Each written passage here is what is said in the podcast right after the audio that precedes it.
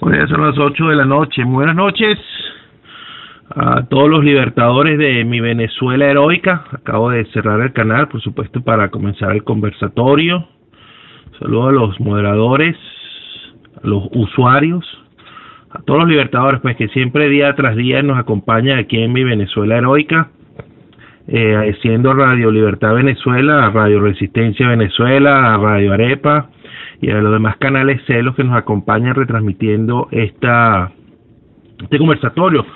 Lo más interesante que vamos a tener el día de hoy aquí en mi Venezuela Heroica. Fíjense, mi Venezuela Heroica es una epopeya romántica del escritor venezolano Eduardo Blanco.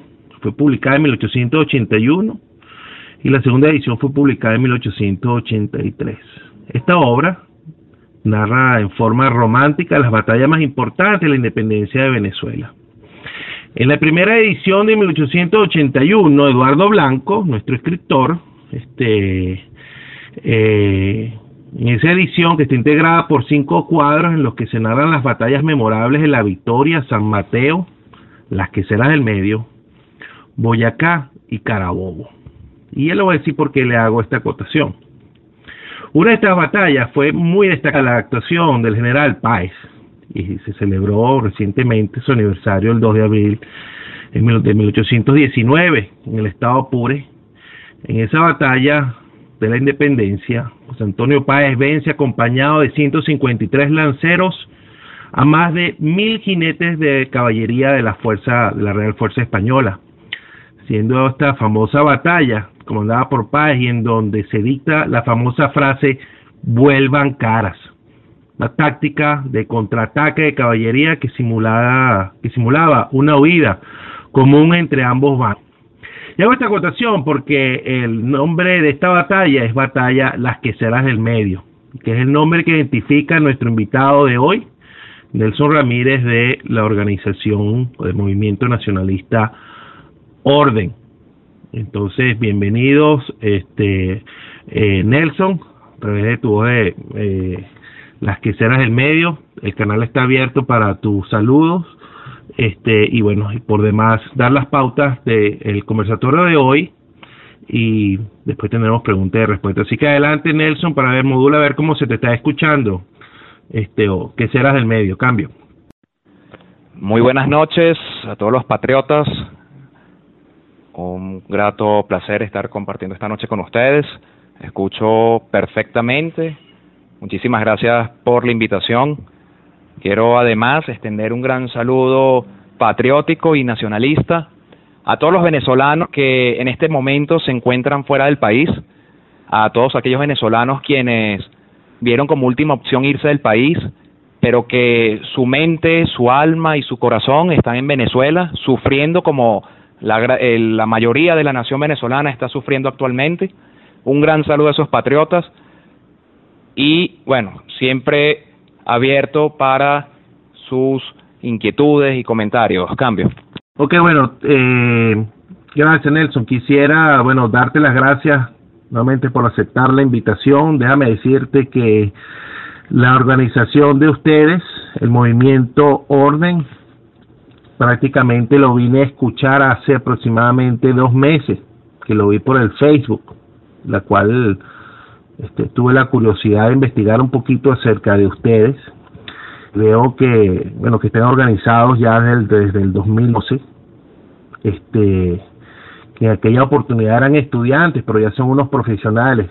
Entonces, yo quisiera este, que, eh, aunque hemos colocado por aquí algunas de tus, este, de las entrevistas que has tenido orden, algunos de tus, este, uh, las participa contigo, este movimiento nacionalista, que al resto de, la, de, la, de los usuarios que están conectados en este momento nos explique el, el origen de hoy, okay, este, cuál es el propósito como movimiento, la visión, la función, este, el, el, el propósito fundamental de la cual, con la cual ustedes se organizaron y, y a dónde van, este, eh, cuál es el sentido, que nos hablara un poquito de, de, ellos para que todo el público que nos está acompañando aquí este, nos eduquemos en ese sentido, pues, como nueva alternativa. Así que el canal es tuyo, amigo, de verdad, bienvenido nuevamente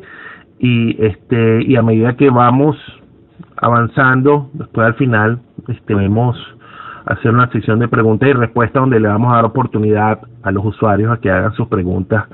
Tú por supuesto este responderás. Así que este adelante este que será el medio cambio. Una vez más, muchísimas gracias al canal por, por bueno, esta ventana de difusión de, la organización del movimiento, del ideario del movimiento y del objetivo absoluto del movimiento. Bien, eh, muy importante y muy interesante a su vez lo que pregunta el moderador, porque efectivamente tenemos una organización que nació desde el año 2012, específicamente el 21 de enero. Ya tenemos cuatro años cumplidos de organización.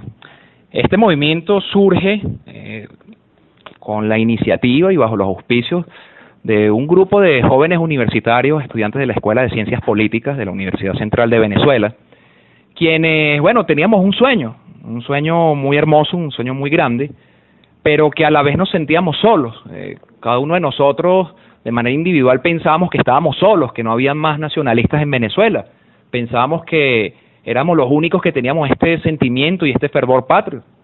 Resulta que, bueno, conversando eh, en más de una oportunidad con compañeros de la escuela, pues bueno, nos dimos cuenta, este grupo de estudiantes nos dimos cuenta que efectivamente no estábamos solos. Ya desde el año 2007 ya nosotros estábamos eh, alineándonos en torno al ideario de, del nacionalismo venezolano.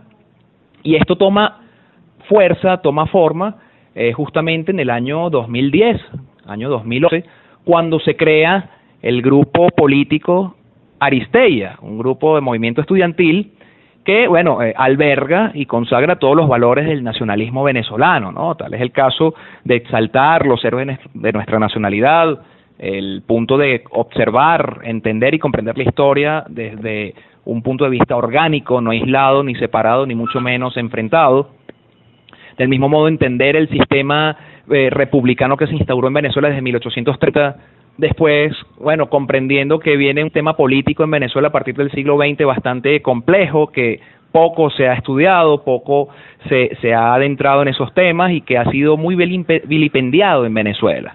De modo tal que se organiza este, este grupo, este movimiento estudiantil, con, con el esfuerzo, la voluntad, el sueño y, y bueno, y la esperanza de, de empezar a construir algo nuevo, aun cuando en época todavía estábamos eh, muy muchachos, no, no teníamos todavía la, experiencia que ya hoy nos acompaña, pues empezamos a recorrer camino.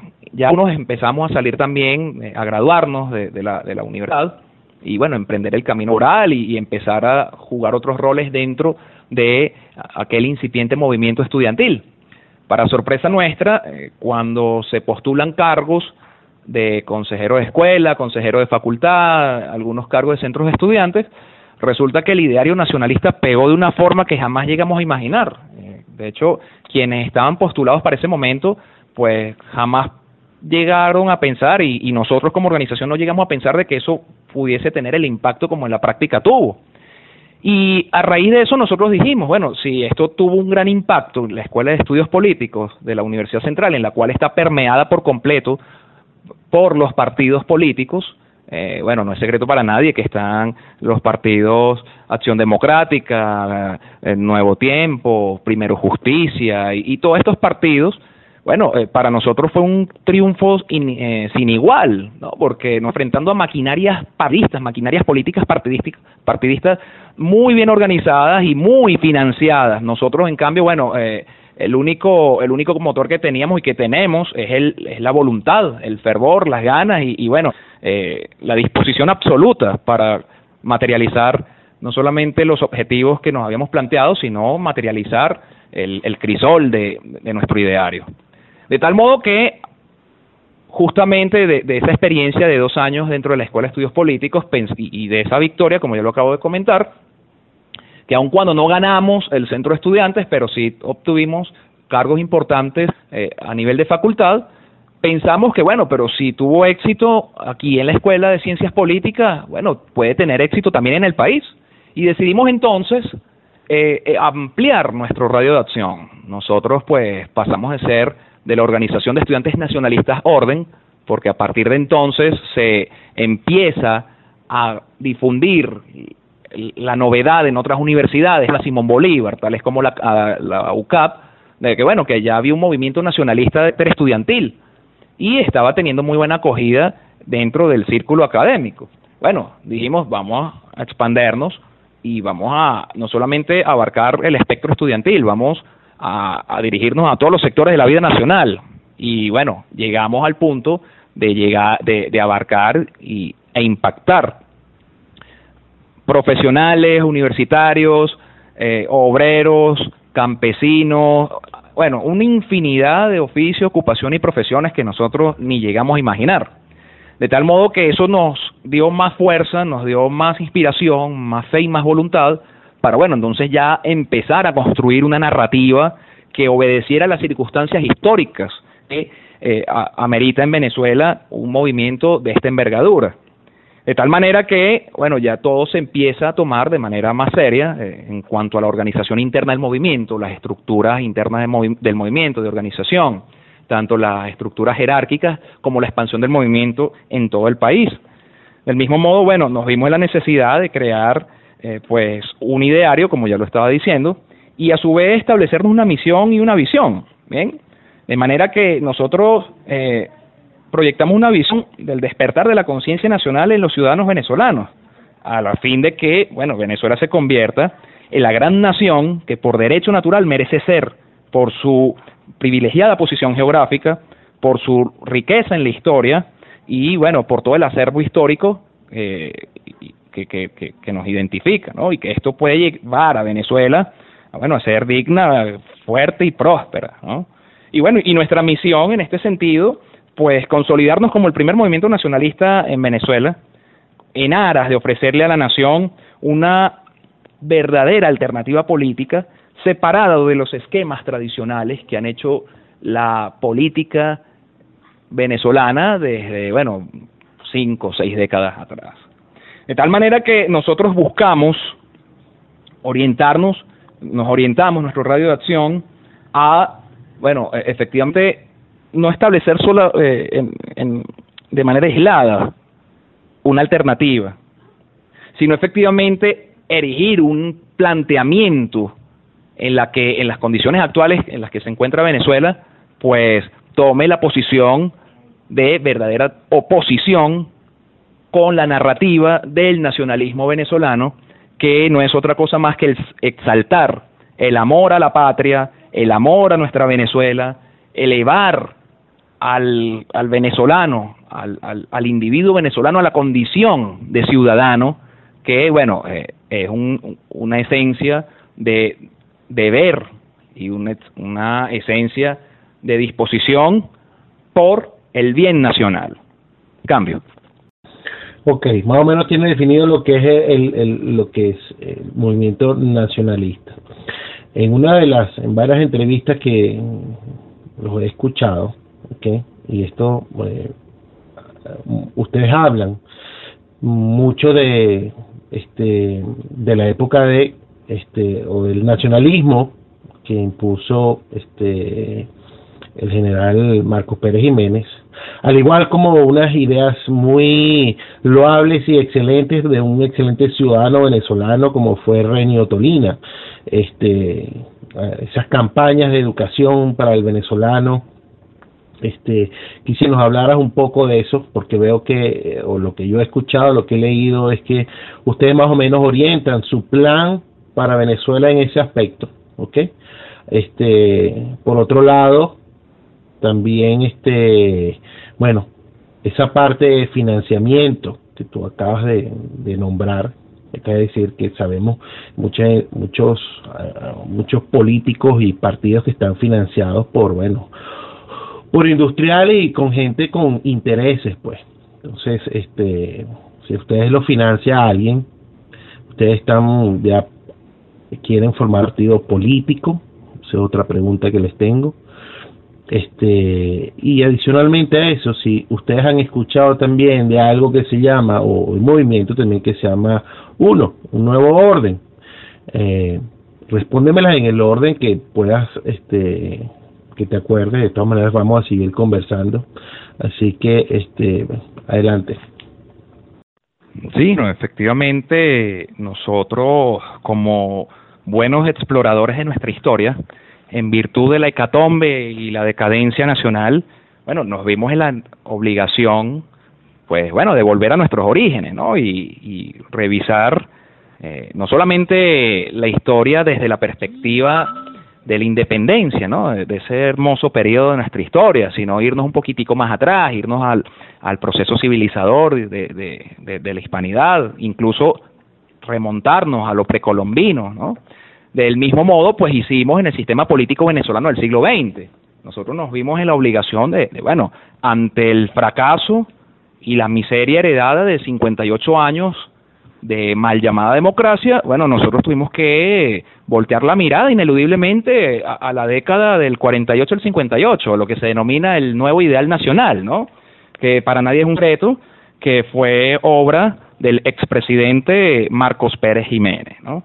Pero aquí quiero hacer una aclaratoria muy importante por dos puntos. El número uno es que bajo este esquema y bajo este punto de partida o este marco referencial, nosotros no somos personalistas en lo que se refiere a la figura del expresidente Marcos Pérez Jiménez, en primera instancia.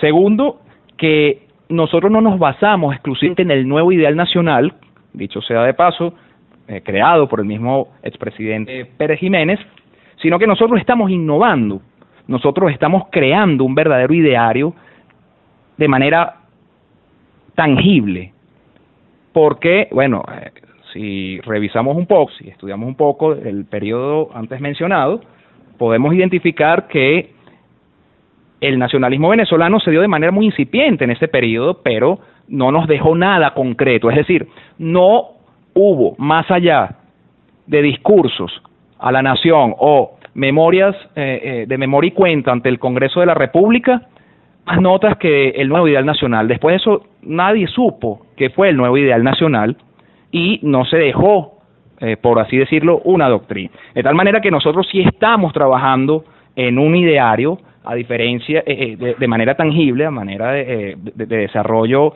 filosófico, ideológico y doctrinario, muy a diferencia del periodo del nuevo ideal nacional, y que, hecho por la cual, nos diferencia totalmente de dicho periodo, porque bueno, hay unos estudios muchísimo más completos que ya estamos manifestándole a la nación.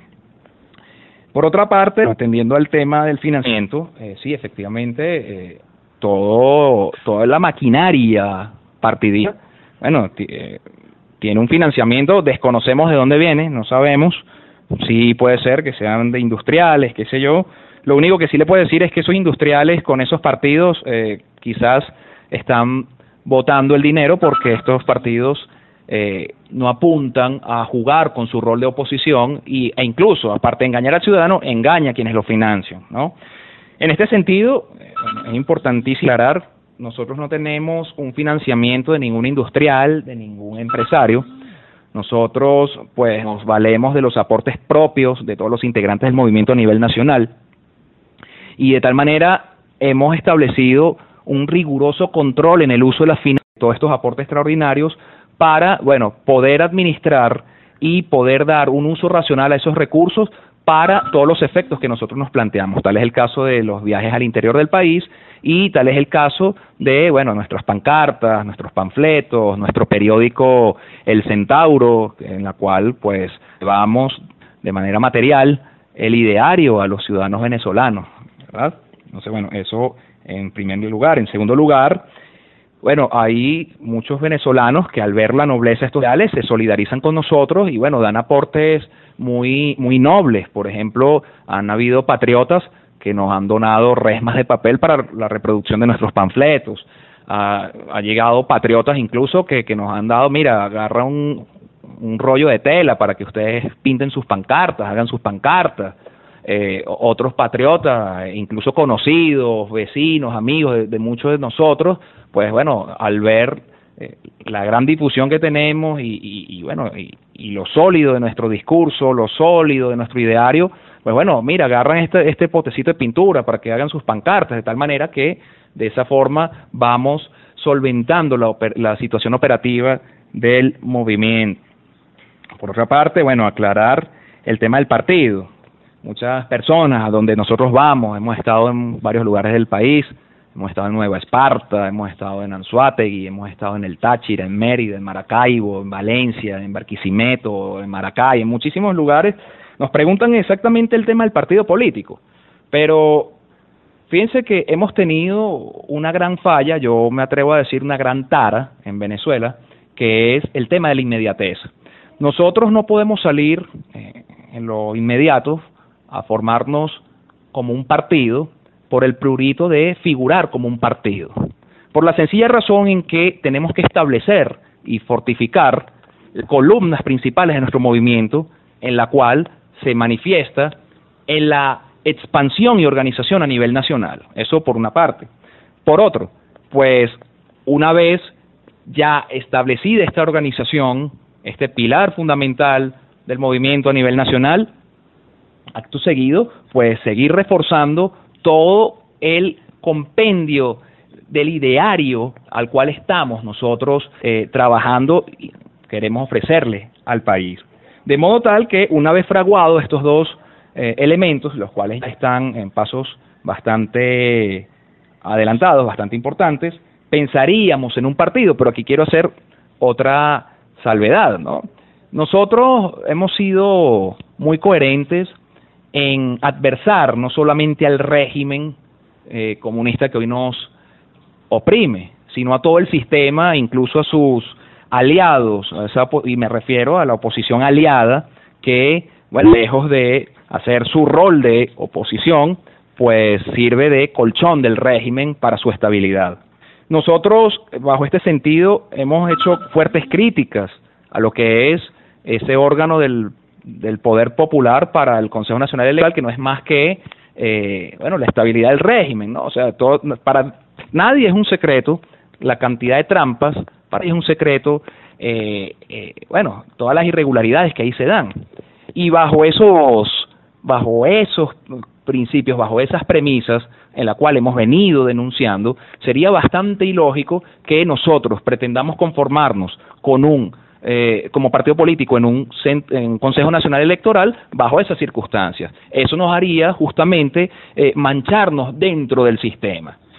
Motivo por la cual, mientras nosotros no tengamos los dos elementos descritos anteriormente en la organización, el ideario, y hayan las condiciones verdaderas exigidas por toda la nación venezolana al Consejo Nacional Electoral, no solamente para las acciones, sino también para la conformación de partidos políticos, bueno, bajo ese esquema entonces nosotros permaneceremos como movimiento para, bueno, seguir despertando conciencia nacional, para seguir eh, denunciando la realidad tal como la tal como la observamos y de la misma modo, del mismo modo como lo describimos. Y finalmente, bueno, la pregunta que nos haces con relación a uno, un nuevo orden, sí, sí, lo hemos escuchado. Cambio. Ok, bueno, ¿qué opinión te merece eso de uno, un nuevo orden? Por un lado. Por otro lado, hace una pregunta. la primera vez que yo los escuché a ustedes, que tenían, que tienen un periódico llamado El Centauro, como lo, tal, tal cual lo acabas de, acotar. También el Centauro ¿ok? Los, los centauros están asociados al chavismo, porque he entendido que son el grupo de militares que se alzó y que conforman, que bajo el Samán de Güeres, que hicieron promesa, junto con Chávez, ese grupo se llama los centauros. Es una parte que, que honestamente, que al cual cuando yo escuché, que cuando vi que tenía algo el centauro, eh, bueno, espero que no sea lo mismo. Entonces, ¿por qué el centauro? O sea, este, eh, eh, esa es una pregunta que me hicieron por aquí, también me la hago yo, pues. Por otro lado, también ese, eh, y para terminar con este lado de las preguntas, porque después voy a abrir el canal para que la gente y los moderadores hagan sus preguntas, ¿ok? Yo quisiera que me desmeches un poquito, me lo deciles un poquito, ese ideario nacional. ¿Cuál es el plan? ¿Cuál es el plan? Me parece muy sensato, muy sensato de que primero hay que formar unas bases y que educar a la gente, obviamente. No se puede, esa, esa parte de inmediatez me parece que es algo realista, y me parece que es algo este muy pero muy sensato e inteligente. Este si se va a hacer algo se tiene que hacer algo bien no no por prontitud sino es algo que merece dedicarle tiempo. Pero me eche ese plan ideal y el esa ese ese compendio que dijiste ese compendio este nacionalista este y de eh, ¿qué fue la palabra que dijiste? Este ese compendio nacionalista este y doctrinario que mencionaste fue la palabra que dijiste doctrinario este si me echar orden hacia dónde va cuáles son los planes cuál es la cuál es la qué es lo que están haciendo actualmente este y cómo lo están haciendo cambio bien bueno eh, voy a atender eh, en orden de preguntas tal cual me la formulaste en primer lugar, ¿qué opinión tenemos de uno, un nuevo orden? Bueno, este, poco hemos revisado, no sabemos eh, quiénes directamente están al frente. Hemos visto de, manera muy muy incipiente, muy muy por encima, que creo que está el señor Franceschi, eh, otra serie de, militares retirados. Eh, bueno, mira, nosotros en el movimiento respetamos todas las trincheras de lucha, ¿no? Lo hemos dicho en infinidades de veces, ¿no? Siempre y cuando todas esas trincheras de lucha se alineen por el bien nacional, es decir, por, por, por Venezuela como fin absoluto, como es el caso del movimiento, que te lo explicaré al final según en el orden de preguntas que me hiciste. Bajo ese sentido, pues bueno, nosotros eh, respetamos todas las trincheras de lucha. Lo cierto del caso es que nosotros estamos concentrados en nuestra organización, nosotros estamos concentrados en nuestro ideario y bueno, ya después te, daré más datos de cómo es nuestra organización, a dónde va la organización y qué es lo que hace para marchar hacia lo que nosotros nos estamos planteando como objetivos perdón, absolutos para Venezuela. Sigo en el mismo orden con el tema del centauro, sí, efectivamente eh, a muchísima gente le causó bastante bastante intriga, ¿no? Todo el tema del centauro, porque tal como lo dices, lo asocian con el chavismo, ¿no? Ah, estos son chavistas. De hecho, quiero contarles una anécdota.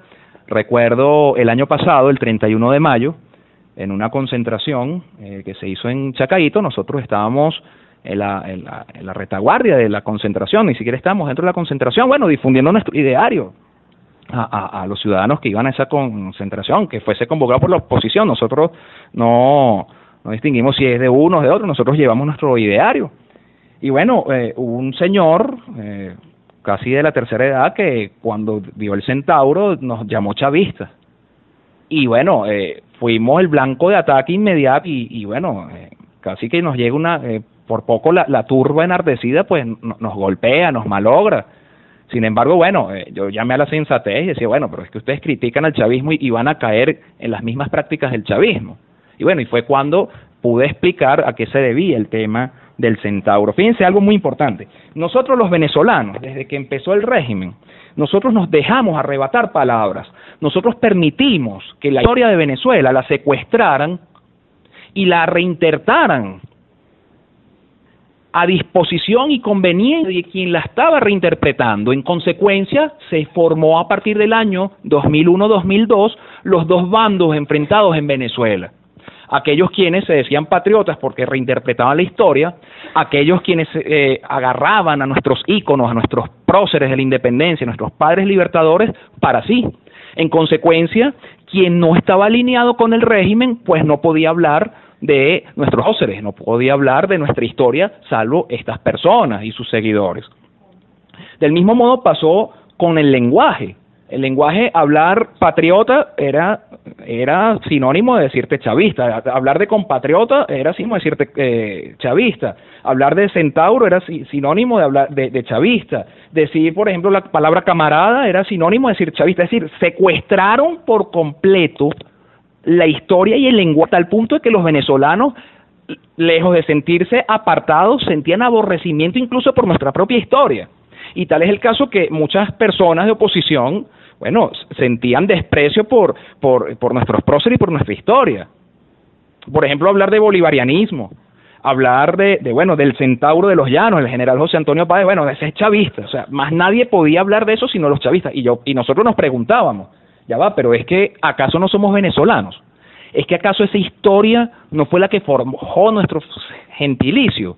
Y yo como venezolano no puedo hablar de mi libertador, yo como venezolano no puedo hablar de mi general, de, del gran centauro del llano, el general José Antonio Páez, yo no puedo hablar de, la historia, porque entonces eh, me convierte en chavista. Yo no puedo decir compatriota ni puedo reconocer a otro venezolano como un compatriota porque entonces soy chavista, que es lo que está pasando en Venezuela. Bueno, nosotros nos dimos, eh, bueno, enfrentarnos a esa gran masa y a esa gran corriente, pues aún eh, pese a todos los riesgos que esto significaba. Y fíjense ustedes que desde hace cuatro años hemos venido limpiando eh, eh, ese, esos nombres, esos calificativos y bueno, devolviéndoselo al gentilicio venezolano, pues o sea, todos somos compatriotas porque nacimos en una misma tierra, compartimos una misma historia, llevamos una misma tradición y sobre todo tenemos el peso de la opresión que a todos nos está aniquilando. De tal manera que, lejos de, de utilizar estas palabras para señalar a un bando político a otro, bueno, estas palabras tienen que ser sinónimo de reconocimiento e identidad entre nosotros mismos los venezolanos. De tal manera que, bueno, eh, así lo hicimos. Nosotros hablamos del libertador, hablamos de, del bolivarianismo también, hablamos de todos nuestros próceres, del gran centauro de los llanos, porque bueno, como lo explicaste al principio de, del introductorio del, del conversatorio, bueno, la hazaña del general Páez, bueno, no tiene nada que envidiarle a ninguna otra historia en el mundo. O sea, esa historia, esa, esa hazaña de las que será medio, esa, esa épica de, esa batalla, bueno, a mí en lo particular me llena de, de, un honor, de un orgullo y, yo me siento orgulloso de ser venezolano y, como lo dije en un minuto, o sea, no tenemos nada que envidiarle a la guerra de las Termópilas, no tenemos que envidiarle nada a, bueno, a las conquistas de Alejandro Magno, o sea, nada, nada, absolutamente nada. Entonces, bueno, pero si eso es mi historia y yo no puedo sentirme orgulloso de ella y yo no puedo hablar de ella porque entonces me catalogan de un partido político que además identificado con el socialismo, identificado con el comunismo, utiliza nuestros próceres para dividirnos y enfrentarnos. ¿No sería mejor que estos señores utilizaran, o, toma, mejor que utilizar, tomaran estos, estos próceres para la verdadera unidad nacional, bueno, entonces nosotros vamos a tomar el peso histórico que nos corresponde, el rol histórico que nos corresponde, y por eso nos enfrentamos a toda esa matriz de opinión generada durante casi dos décadas, bueno, de rescatar estos lenguajes, pues estos, estos próceres, ¿no?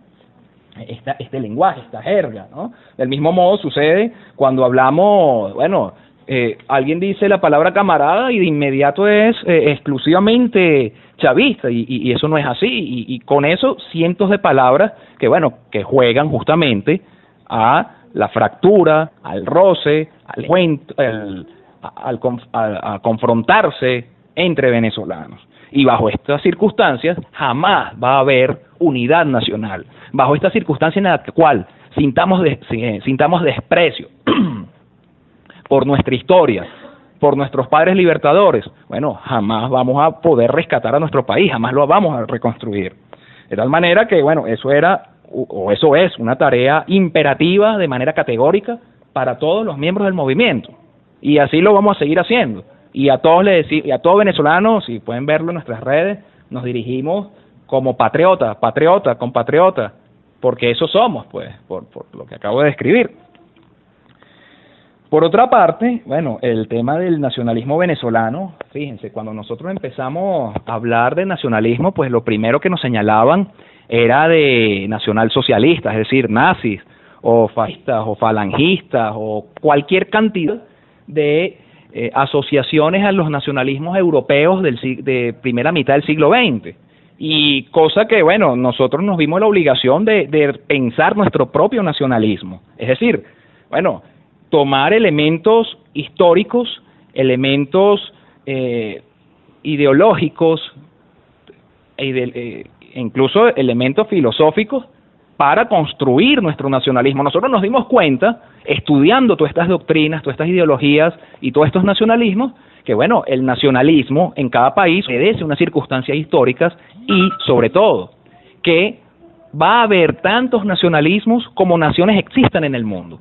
De tal manera que cada nacionalismo que busca exaltar su identidad, busca exaltar su historia, su cultura, sus valores, sus tradiciones y sobre todo busca defender sus supremos intereses, va a ser totalmente diferente a otros nacionalismos.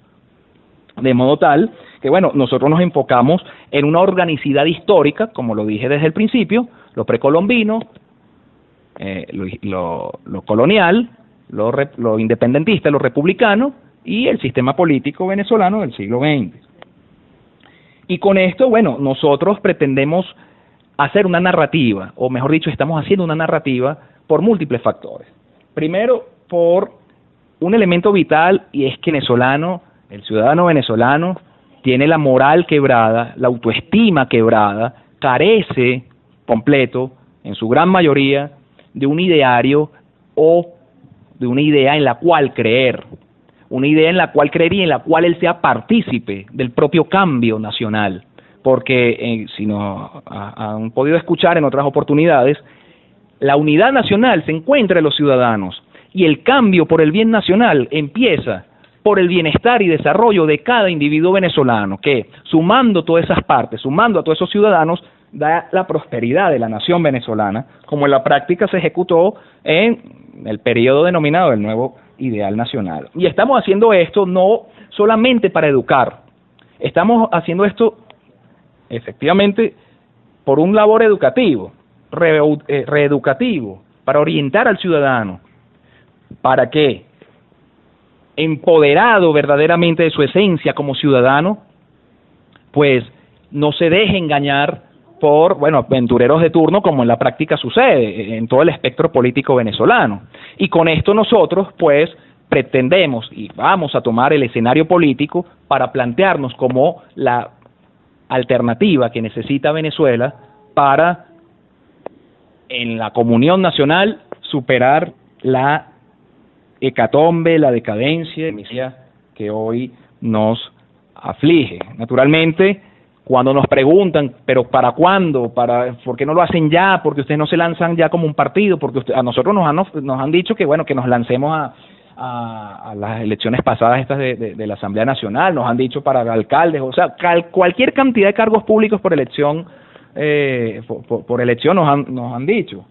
Pero es que, eh, fíjense algo, estamos combatiendo más de 50 años de ignorancia, más de 50 años de, bueno, eh, de fetiches, más de 50 años de fanatismos, más de 50 años de sesgo, más de 50 años de constante propaganda socialista bajo todas sus manifestaciones y podrán entender que la lucha bajo estas circunstancias se pone fuerte, más no imposible.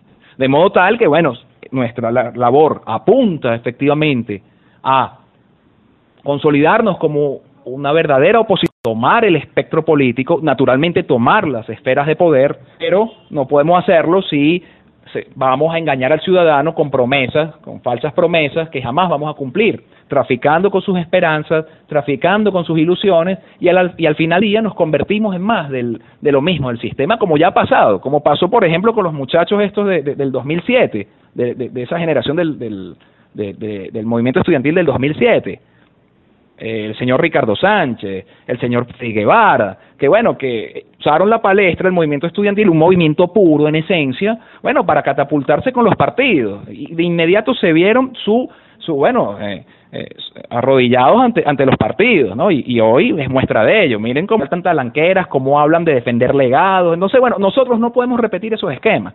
Y por eso en nuestra lucha se proyecta en mediano plazo para, bueno, en primera instancia, formar conciencia. Nosotros no nos interesa tener una masa eh, amorfa, carente de sentido de pensamiento, carente de sentido de identidad nacional, a la larga lo que apuntamos a destruir esos esquemas para que, bueno, Venezuela a través de sus ciudadanos logre su lugar de grandeza. Y tal es el efecto, como bien lo dijiste al principio, por ejemplo, con con importantes personajes de, nuestra historia reciente, no solamente, no solamente Renio Tolina como animador y como que incursionó en la vida política, también tenemos personajes muy ilustres como eh, el doctor Uslar Pietri, tenemos también figuras literarias como Mario Briceño Iragorri, que bueno, eh, eh, todos en sus contextos, en sus periodos históricos, pues estaban anunciando ya todo esto, este hecatombe que estaba, que hoy día está padeciendo Venezuela.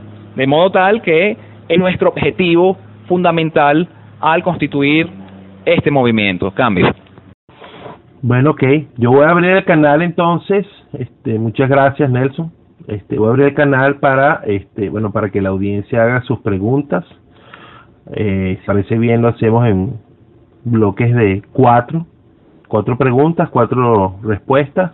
O si, indícame si prefieres hacerlo uno a uno, pues, este, una pregunta, una respuesta.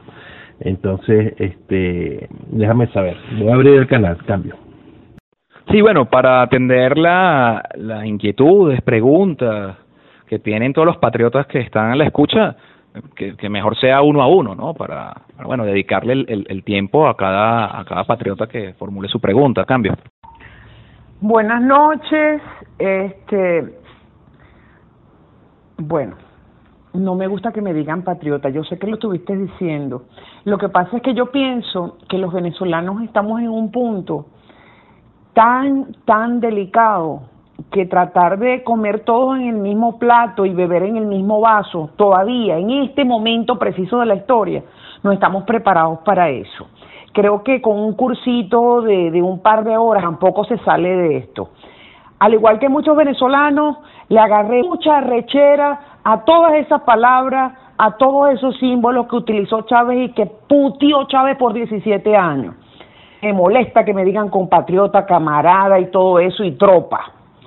Pero a mí me gustaría saber en qué momento tú crees, en qué momento hay tiempo para educarse y educar al venezolano de cómo vamos a enfrentar esta crisis, porque no hay tiempo, el peo va a reventar pronto.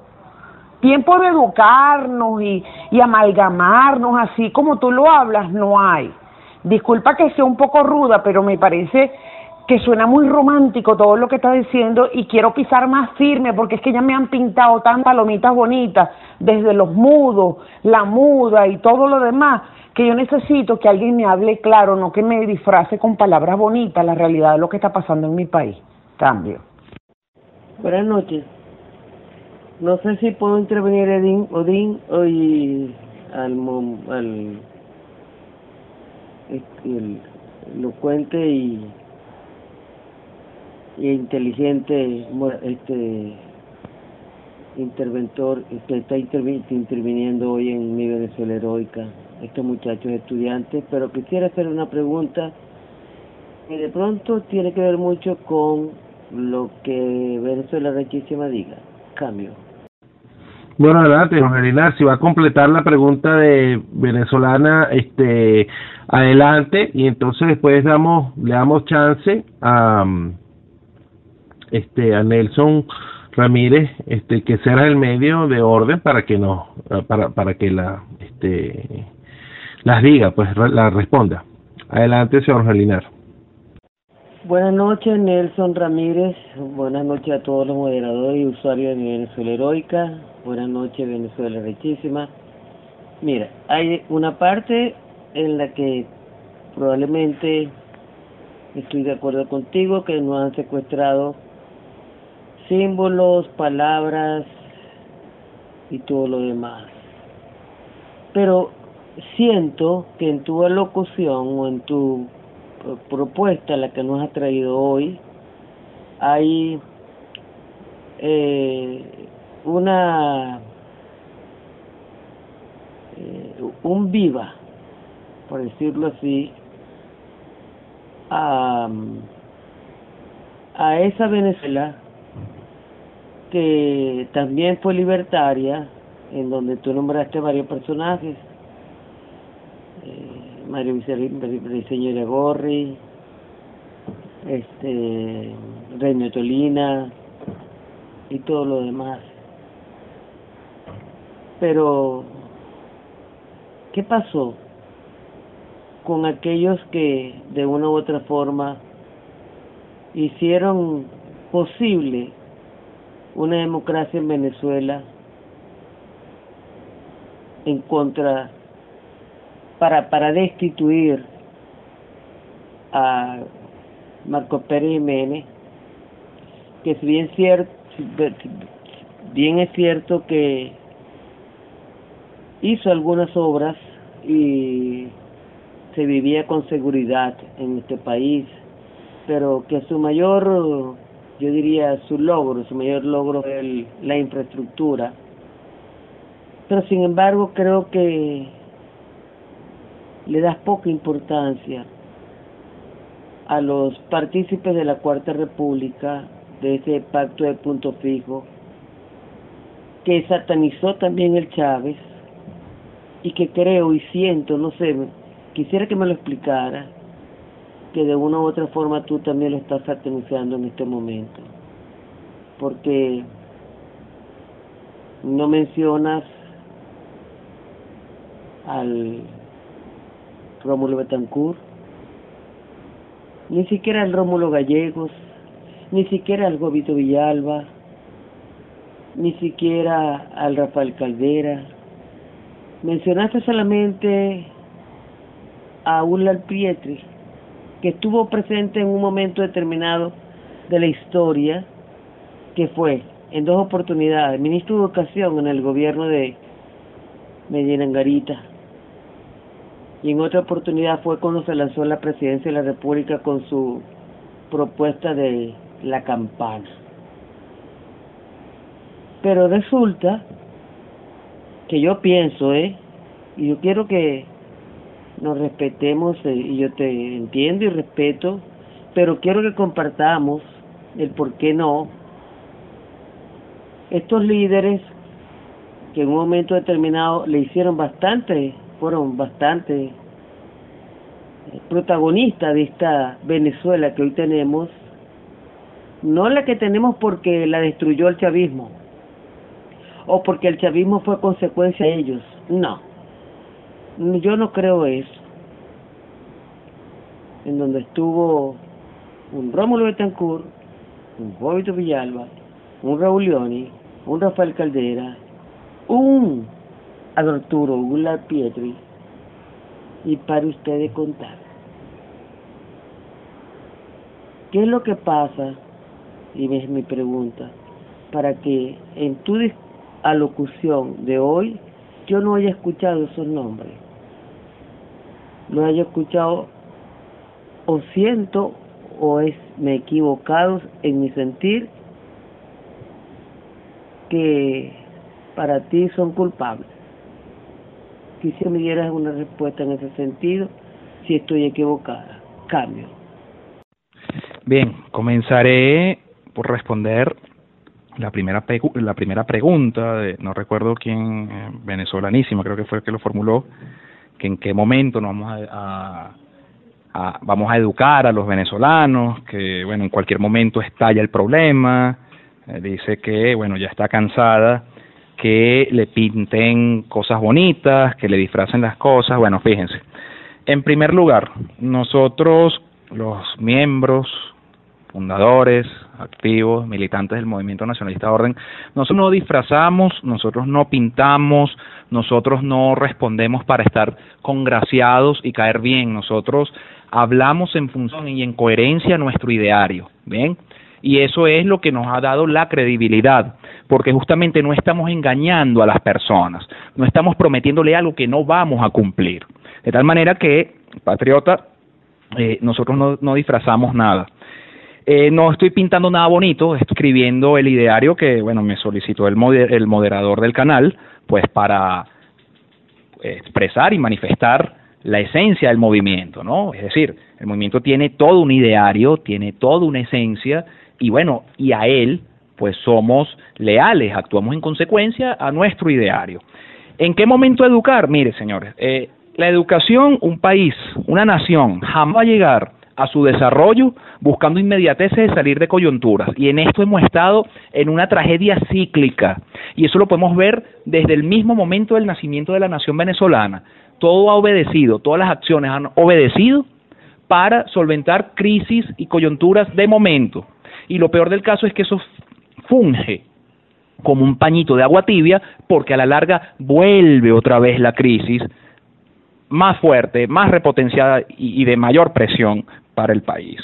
De modo tal que la forma de educar, bueno, a través de esta ventana, de este espacio, a través de, bueno, de nuestros medios impresos como es el Centauro, el, periódico del, nacionalismo venezolano, el movimiento nacionalista Orden, a través de las redes y sobre todo un elemento muy importante que ofrece eh, la transformación y el cambio en la conciencia de, del venezolano.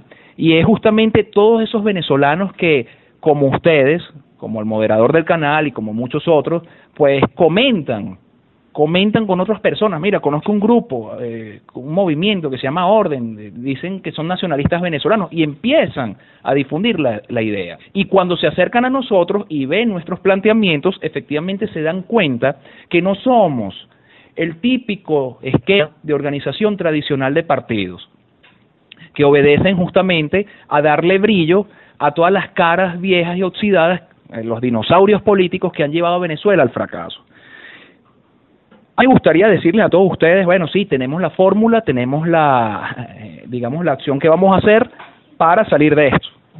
Mañana mismo. Bueno, pudimos haberlo hecho en vísperas a las elecciones del, de, ahorita, el 6 de diciembre, y engañar como engañaron a todos los venezolanos con esa Asamblea Nacional fraudulenta, eh, bueno, que ha sido todo un fiasco, pues.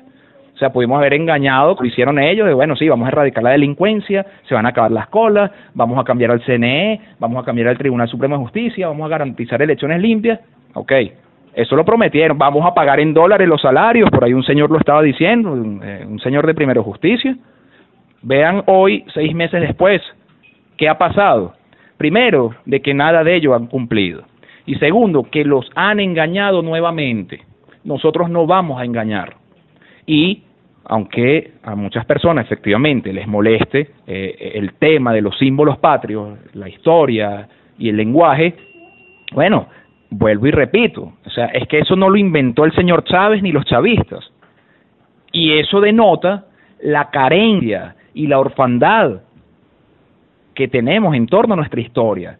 Eso demuestra nuestro distanciamiento hacia nosotros mismos porque ni siquiera nosotros conocemos nuestro origen.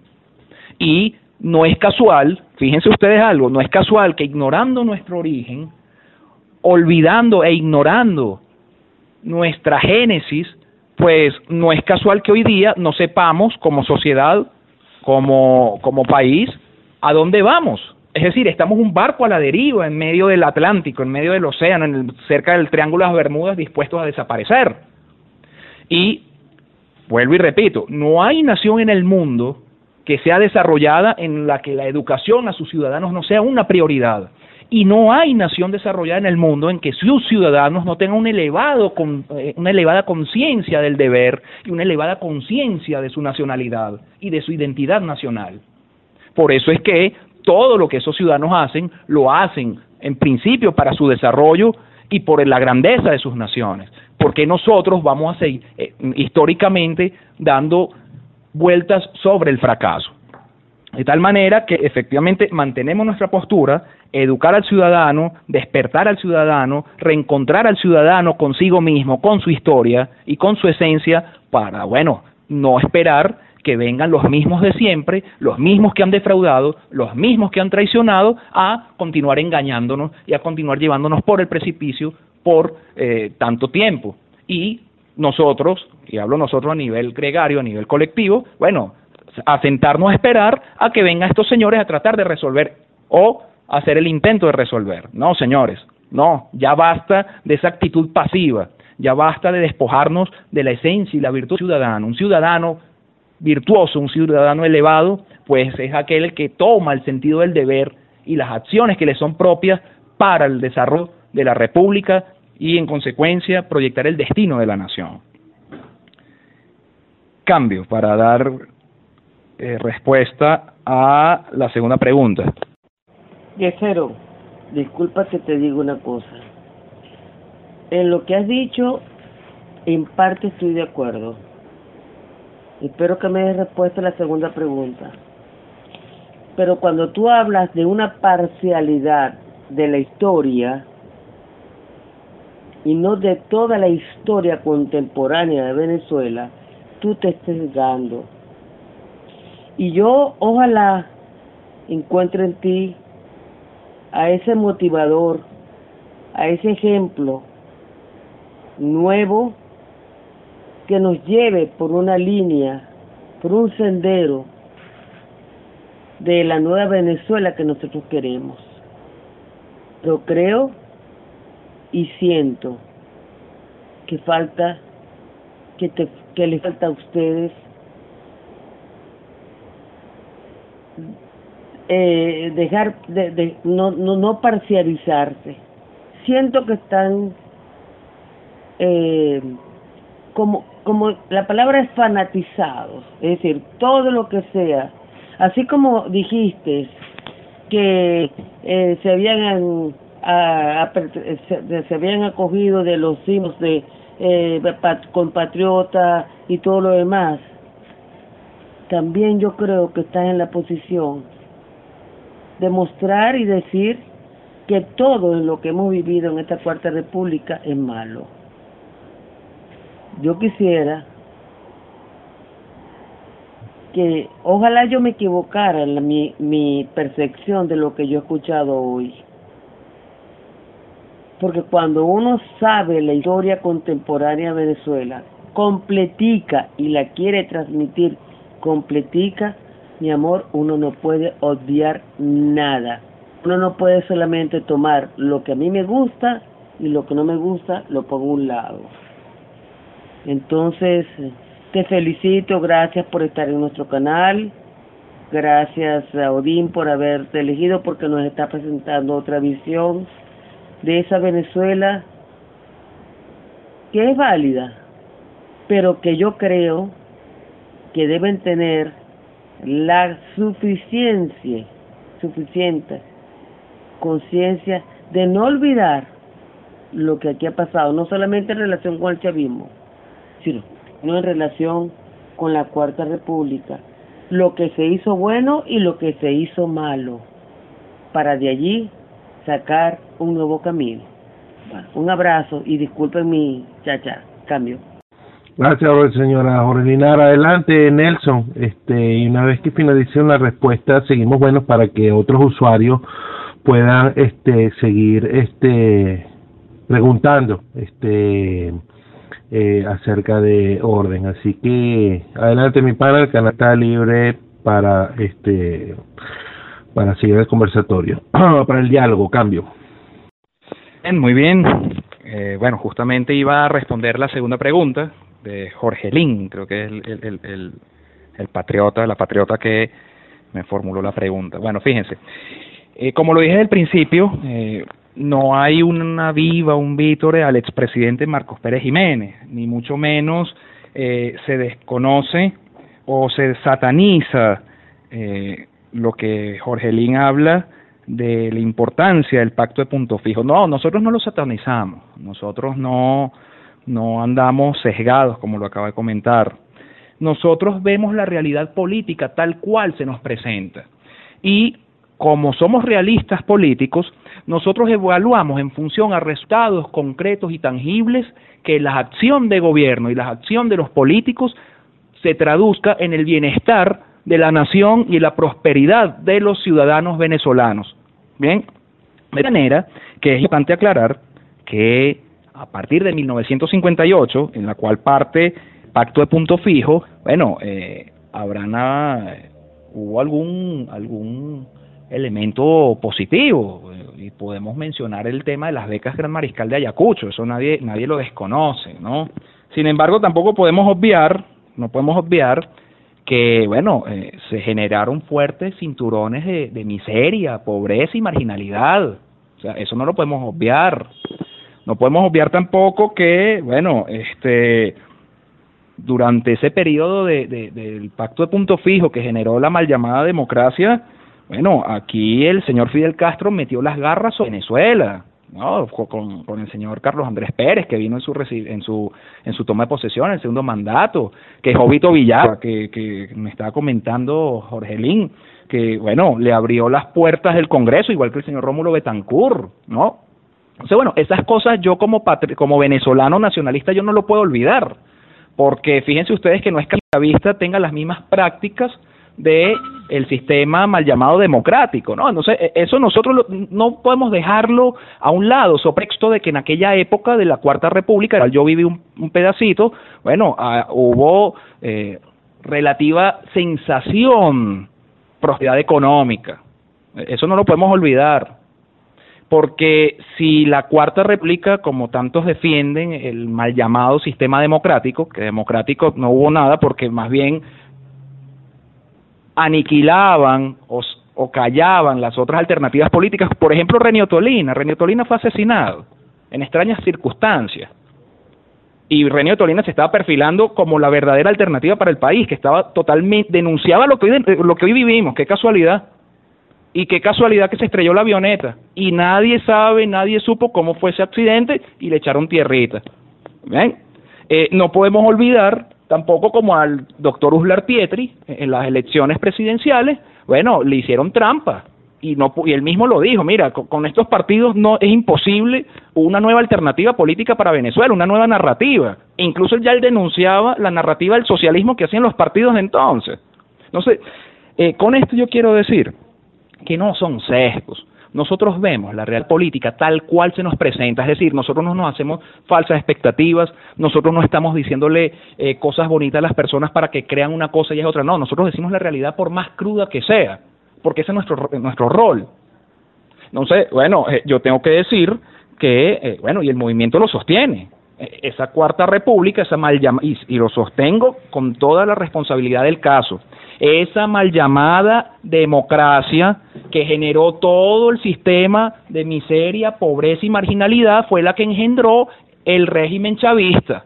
Entonces, no me vengan a decir ahorita, por más jóvenes que seamos, o porque no hayamos vivido la, Venezuela saudita de los 70 con, con, el barril de petróleo, que bueno, iba todo el mundo a Miami a hacer mercado, ah, que, que, que, que la cuarta era lo mejor. No, no que dio esas burbujas, que dio esas sensaciones, es otra cosa. Como en efecto en el 2007, 2008 y 2009 dio la misma burbuja de el cadismo en Venezuela y ningún partido se oponía a eso. Entonces, las prácticas son exactamente igual. Lo que ha, lo que ha llevado a Venezuela a su fracaso es la perversión de los principios y la corrupción latente y galopante en todas las esferas de la vida nacional. De tal manera que, bueno, eh, yo quisiera eh, poder ilusionarme y poder decirle, bueno, que la Cuarta República fue maravillosa y que el señor Chávez salió de la nada. Eh, me gustaría de verdad enormemente, pero no, eso sería engañar a todos los venezolanos. Fíjense ustedes, incluso hasta el mismo señor Aristóbulo Isturiz, que es férreo militante del PSV, venía de las filas de Acción Democrática. El señor Miquilena, entonces, ¿cómo nos vamos a engañar? Nosotros tenemos que describir esa realidad histórica para, bueno, hacer un verdadero diagnóstico, para plantear una verdadera cura a este cáncer que está comiendo a Venezuela. Porque entonces, si usted va al médico, bueno, Dios no lo quiera ninguno de, los que están aquí con nosotros, y, y bueno, eh, tiene un fuerte dolor en el estómago, un fuerte dolor en el estómago, y, y bueno, eh, el médico sabe que usted tiene un cáncer de páncreas, por decir algo, y le manda tachipirín, bueno, e, e, esa persona se va a morir, pues, porque no le diagnosticó lo que en verdad era y no le recetó la medicina que necesitaba para curarse. Y bueno, y se muere, y así estamos haciendo nosotros, engañándonos. Entonces, yo, eh, bajo, bajo estas circunstancias, yo no, yo no puedo dar gracias a esa cuarta república. Hubo casos, eh, eh, hubo casos eh, o, puntos positivos. Lo dije, lo reconocí, el tema de las becas Mariscal de Ayacucho. Hubo muchos profesionales que se formaron afuera, muchos vinieron, pero muchos se quedaron afuera. Entonces, no se formó en conciencia cívica y nacional al venezolano, un sentido de pertenencia nacional al venezolano. Y bueno, eh, Venezuela prácticamente es tierra de, de, nadie, pues tierra sin ley, a, a, la que nadie le importa, pues, y eso lo vemos desde las pequeñas manifestaciones cotidianas, como que la gente tira la basura al piso pone la música a, horas de la noche, eh, bueno, que, se escucha a 200 metros a la redonda y, y de ahí para adelante sigan ustedes contando, pues, ¿no? Los actos de corrupción, el vandalismo, la anarquía, el pillaje, eh, eh, ¿cómo se llama? La viveza, el, el asesinato y bueno, y a nadie le duele, pues. Ah, eso salió ahorita de un tiempito para acá, del régimen chavista para acá, no. Habían, habían personas de pobreza espiritual y pobreza mental formados desde ese sistema mal llamado democrático que el señor Chávez utilizó para perpetuarse. ¿O es que acaso Chávez fabricó a los pobres? ¿O es que Chávez acaso fabricó la miseria? Bueno, sí la fabricó, pues ya, ya, ya la, consolidó.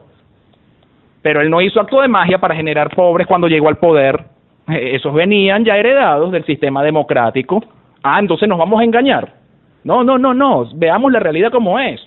Vuelvo y repito, nosotros no estamos aquí para complacer a, bueno, oídos de unos que quieran escuchar lo que quieren que, que le respondamos. No, nosotros decimos la verdad. Nosotros somos auténticos por eso, porque nosotros no jugamos a la politiquería, nosotros no jugamos al populismo mediocre. Nosotros somos y nos planteamos estadistas que piensan no en elecciones, sino que estamos en generaciones de venezolanos. Yo no quiero que mis hijos, yo no quiero que mis nietos, ni nuestros hijos, ni nuestros nietos, ni 100, ni 200, ni 500, ni mil generaciones estén pasando el viacrucis que estamos pasando nosotros hoy día. Bueno, y eso pasa por, bueno, hacer despertar, por más crudo que sea su realidad, para, bueno, eh, organizar nuestro rumbo. De manera que eh, quiero decir con esto que no satanizo, no satanizo, eh, de ningún movimiento jamás satanizado nada, pero bajo todos estos hechos concretos, bueno, eh, no podemos hacernos la vista gorda. Eh, bajo todas estas mentiras y engaños, pues no podemos hacernos la vista gorda, y muchísimo menos ahorita. Ahorita es cuando más tenemos que ser realistas políticos y ver la realidad tal cual se nos presenta. Eso en cuanto a la segunda pregunta. Y la tercera creo que está muy alineada con la segunda pregunta también, ¿no? Porque eh, Jorge Lin me comenta que, bueno, siente que hay un sesgo histórico eh, que, que, bueno, que, que no veo los otros aspectos de la historia contemporánea. Bueno, bajo este planteamiento eh, me permito hacer una pequeña observación, una muy pequeña y humilde observación. Creo que el sesgo histórico lo tiene la patriota eh, Jorge Lin, porque Venezuela no es solamente la historia contemporánea. Si pusieron atención cuando inicié mi disertación con el tema del ideario, hablé y, e hice mucho hincapié con la organicidad de nuestra historia, nuestra historia como objeto absoluto de estudio, y enfoqué múltiples etapas, como fue la época precolombina, es decir, antes de la llegada de los españoles, acto seguido señalé proceso de colonización, el proceso de, de civilización y el proceso de civilidad eh, y el proceso de hispanidad. Seguidamente abordé el punto del el periodo independentista. Seguidamente abordo, eh, abordé eh, la Venezuela republicana a partir de 830. Y cuando me refería al sistema político venezolano del siglo XX, me refería justamente a partir de 1908 hasta los, nuestros días, en la cual, obviamente, y lo voy a especificar, para que no se vea eh, si hay algún sesgo histórico, bueno, la hegemonía andina, que, que se instaura a partir de 1908, con eh, el general Juan Vicente Gómez, acto seguido con el general Eleazar López Contreras, el general Medina Angarita, luego viene el trienio ADECO, encabezado por el expresidente y afamado escritor eh, Rómulo Gallegos, después viene la Junta Militar de Gobierno presidida por el general Marcos Pérez Jiménez, Carlos Delgado Chalbot y Luis Felipe Llovera Páez, que es lo que se establece la década militar del nuevo ideal nacional. Y seguidamente ese pacto de punto fijo, o, la instauración de, a partir de 1958, de la, y lo vuelvo a decir, de la mal llamada democracia hasta nuestros días. De tal manera que aquí no hay ningún sesgo. Yo he sido muy, muy enfático en la organicidad de la historia de Venezuela, ¿verdad? Y sobre todo en observarla en la mayor objetividad posible, en la mayor eh, y con el mayor realismo y desprendido de toda emocionalidad. La única emocionalidad que nos mueve es justamente el fervor patrio, y ese fervor patrio es en rescatar nuestra historia. De modo tal que este, es importante que, eh, bueno, eh, el tema histórico que nosotros abordamos, porque como se pueden dar cuenta, no nos detenemos en un solo periodo. A diferencia, por ejemplo, como hacen los políticos tradicionales, que ven la historia de Venezuela eh, justamente a partir de 1158. Pero de 1958 hacia atrás no ven ninguna historia, o como lo hacen el régimen chavista, nada más ve un pedacito de la historia en las luchas guerrilleras, o ven un pedacito de la historia solamente con la, el periodo de la independencia secuestrando sus íconos, secuestrando sus personajes, secuestrando sus símbolos y todo el significado histórico, ¿no? O sea, nosotros lo vemos de manera orgánica y bueno, y la transmitimos así tal cual como, como lo estamos estudiando. De tal manera, bueno, espero haber respondido la segunda y tercera pregunta, que bueno, que los dije en un principio, están muy alineados. Cambio.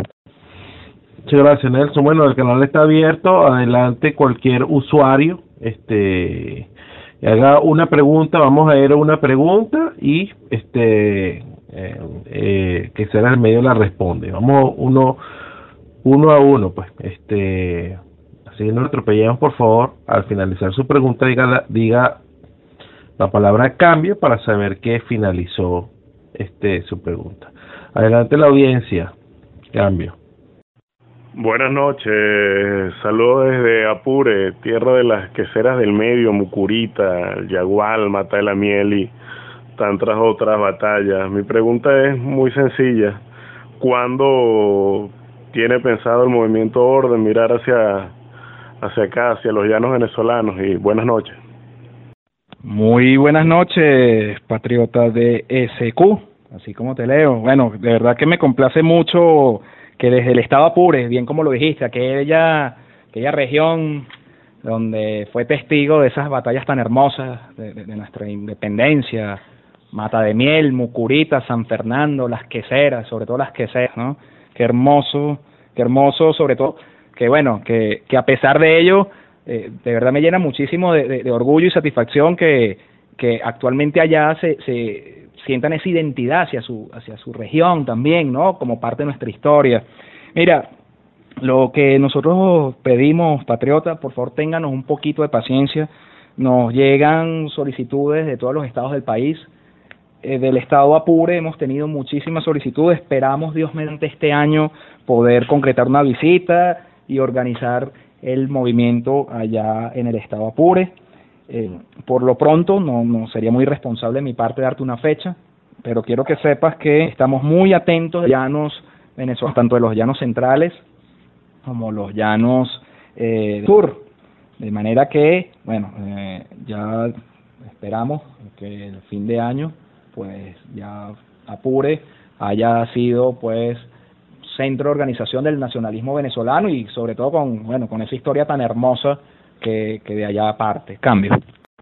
Muy buenas noches, Nelson. Muchísimas gracias de verdad por este conversatorio este, y por toda la información que nos estás transmitiendo acerca del movimiento. Eh, mi pregunta eh, iría enfocada en lo siguiente. Eh, como organización, tengo entendido de que, de que eh, de algún modo pues están tratando de organizar este, la misma a nivel nacional por estado me gustaría que nos hablara un poquito acerca del tema. Este, y este, en esta misma pregunta, en las condiciones actuales, pues, de la situación en Venezuela, ¿qué, cuál, sería tu propuesta de, en, esta, digamos, en, en, una, en un sistema de lucha pacífica o no violenta? Y para finalizar, uno de los principales trabajos de la democracia de la Cuarta República fue justamente enterrar y esconder las grandes obras de, de la dictadura de Marcos Pérez Jiménez. Adelante, cambio. Eh, muy buenas noches, Gordo Boom. Bueno, muchísimas gracias por, por tus observaciones. Por favor, repíteme la primera pregunta porque tuve interferencia, ya las otras dos las tengo ya localizadas, pero por favor repíteme la primera, cambio. Eh, si por favor nos puedes eh, informar acerca de, de, la organización y su sistema pues de organización a nivel nacional, por estados, municipios, este cambio. Muy bien, Gordo Brum, sí, efectivamente, bueno, nuestro sistema de organización obedece eh, una distribución político-territorial administrativa de la siguiente manera. Nosotros funcionamos bajo el concepto de divisiones y núcleos. ¿Qué es una división?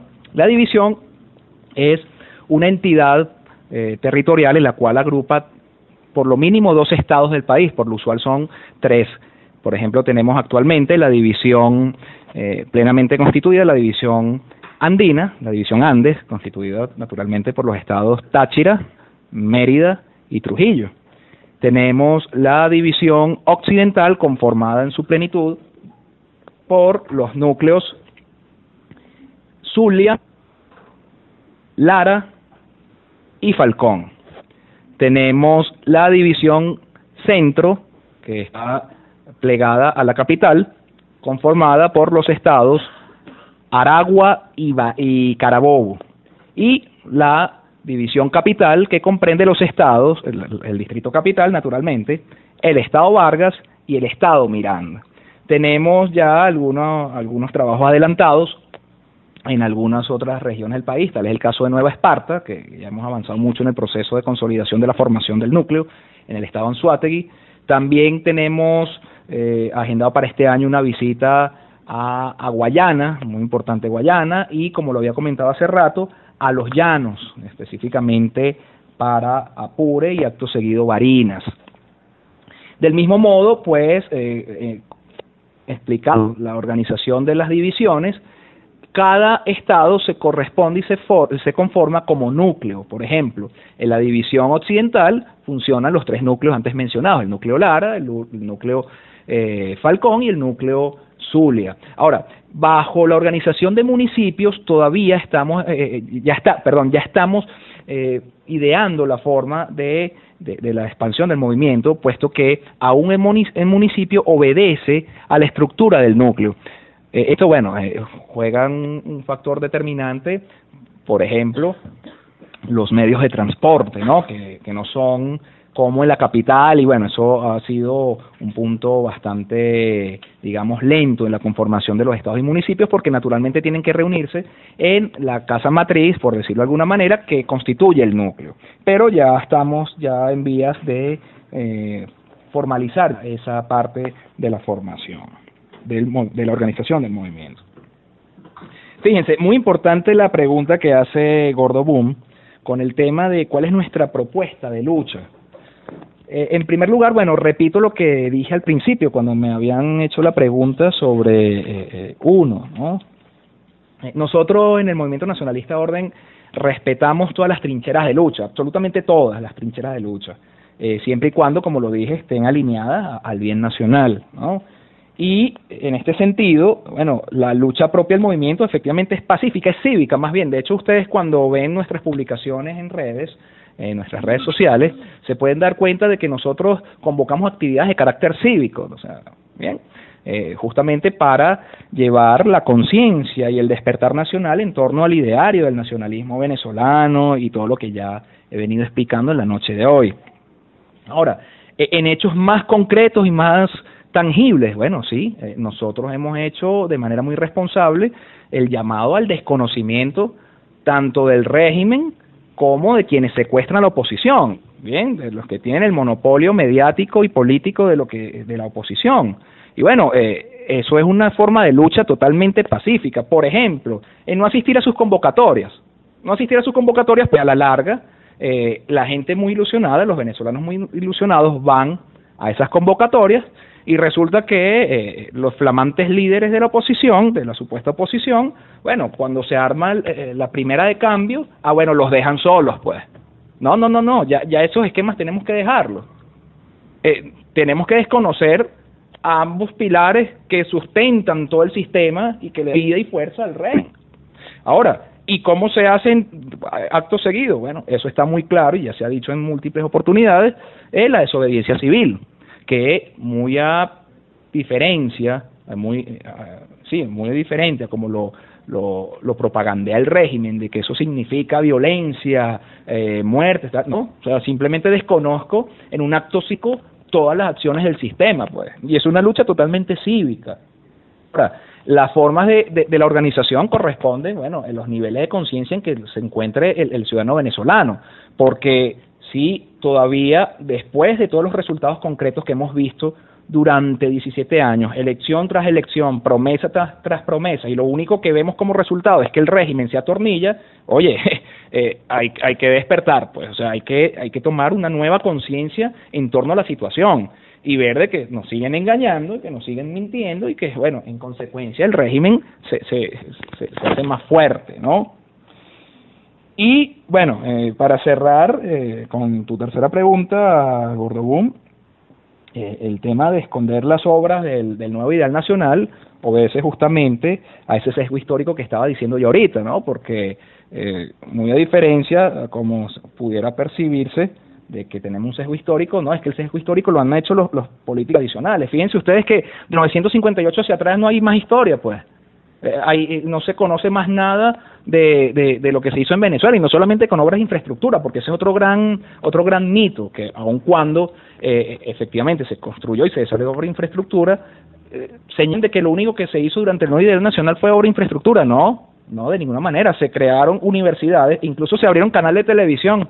Imagínense ustedes que se abrió Radio Caracas Televisión. Ojo, yo a mí no me interesa, digamos, exaltar la obra tangible del personaje del expresidente Pérez Jiménez, porque bueno, al fin y al cabo no es familia mía, eh, no lleva mi apellido, no lleva su apellido, y bueno, eh, ya lastimosamente falleció, ¿no? Así como falleció el señor Chávez, no ya, ya nosotros, lejos de estar viendo el pasado, tenemos que proyectar hacia el futuro, hacia el porvenir, hacia el desarrollo, hacia la grandeza, hacia la prosperidad de los venezolanos. Pero eh, bueno, aquí esconden de que aquí se desarrolla, que en Venezuela se desarrolló durante el nuevo ideal nacional, eh, bueno, el Instituto Venezolano de Investigaciones Científicas, el IBIC, ¿no? Y que justamente ahorita lo cerraron. Aquí hay que también nombrar de que se, se bueno, se, se, instituyó el Instituto Venezolano de Estudio de Enfermedades Tropicales, ahí en el, en el universitario, bueno, para estudiar las enfermedades propias de nuestro clima, de nuestra posición geográfica. Y, y bueno, eh, toda la gran cantidad de, de obras eh, que, que, que, que, se venían desarrollando y todo, todo el aparataje educativo que se venía, que se, se estaba desarrollando y que bueno, se vio parado, se vio interrumpido, eh, una vez fue derrocado el nuevo ideal nacional. De hecho, bueno, eh, si les interesa, eh, yo hago una exposición muy clara en ocasión del 23 de enero de este año, eh, la ponencia que tuvimos el movimiento del 23 de enero, eh, aparece en la página web www.ordenvenezuela.org. Y bueno, y bueno, no viene al caso mirar no solamente la obra de infraestructura, sino todas las obras eh, en los múltiples en las múltiples facetas de la vida nacional que se desarrollaron en aquel entonces. Bueno, los militares, los militares de entonces obedecían a, la nación, ¿no? Eh, se estaban formando bajo eh, el servicio a la nación venezolana, el amor a la patria hasta que bueno, eh, ya eso es otra historia, permeado por los partidos, etcétera, pero bueno, no, no quiero tener esas particularidades porque no obedece a la respuesta con que, me exige la pregunta de Gordo Boom. Cambio.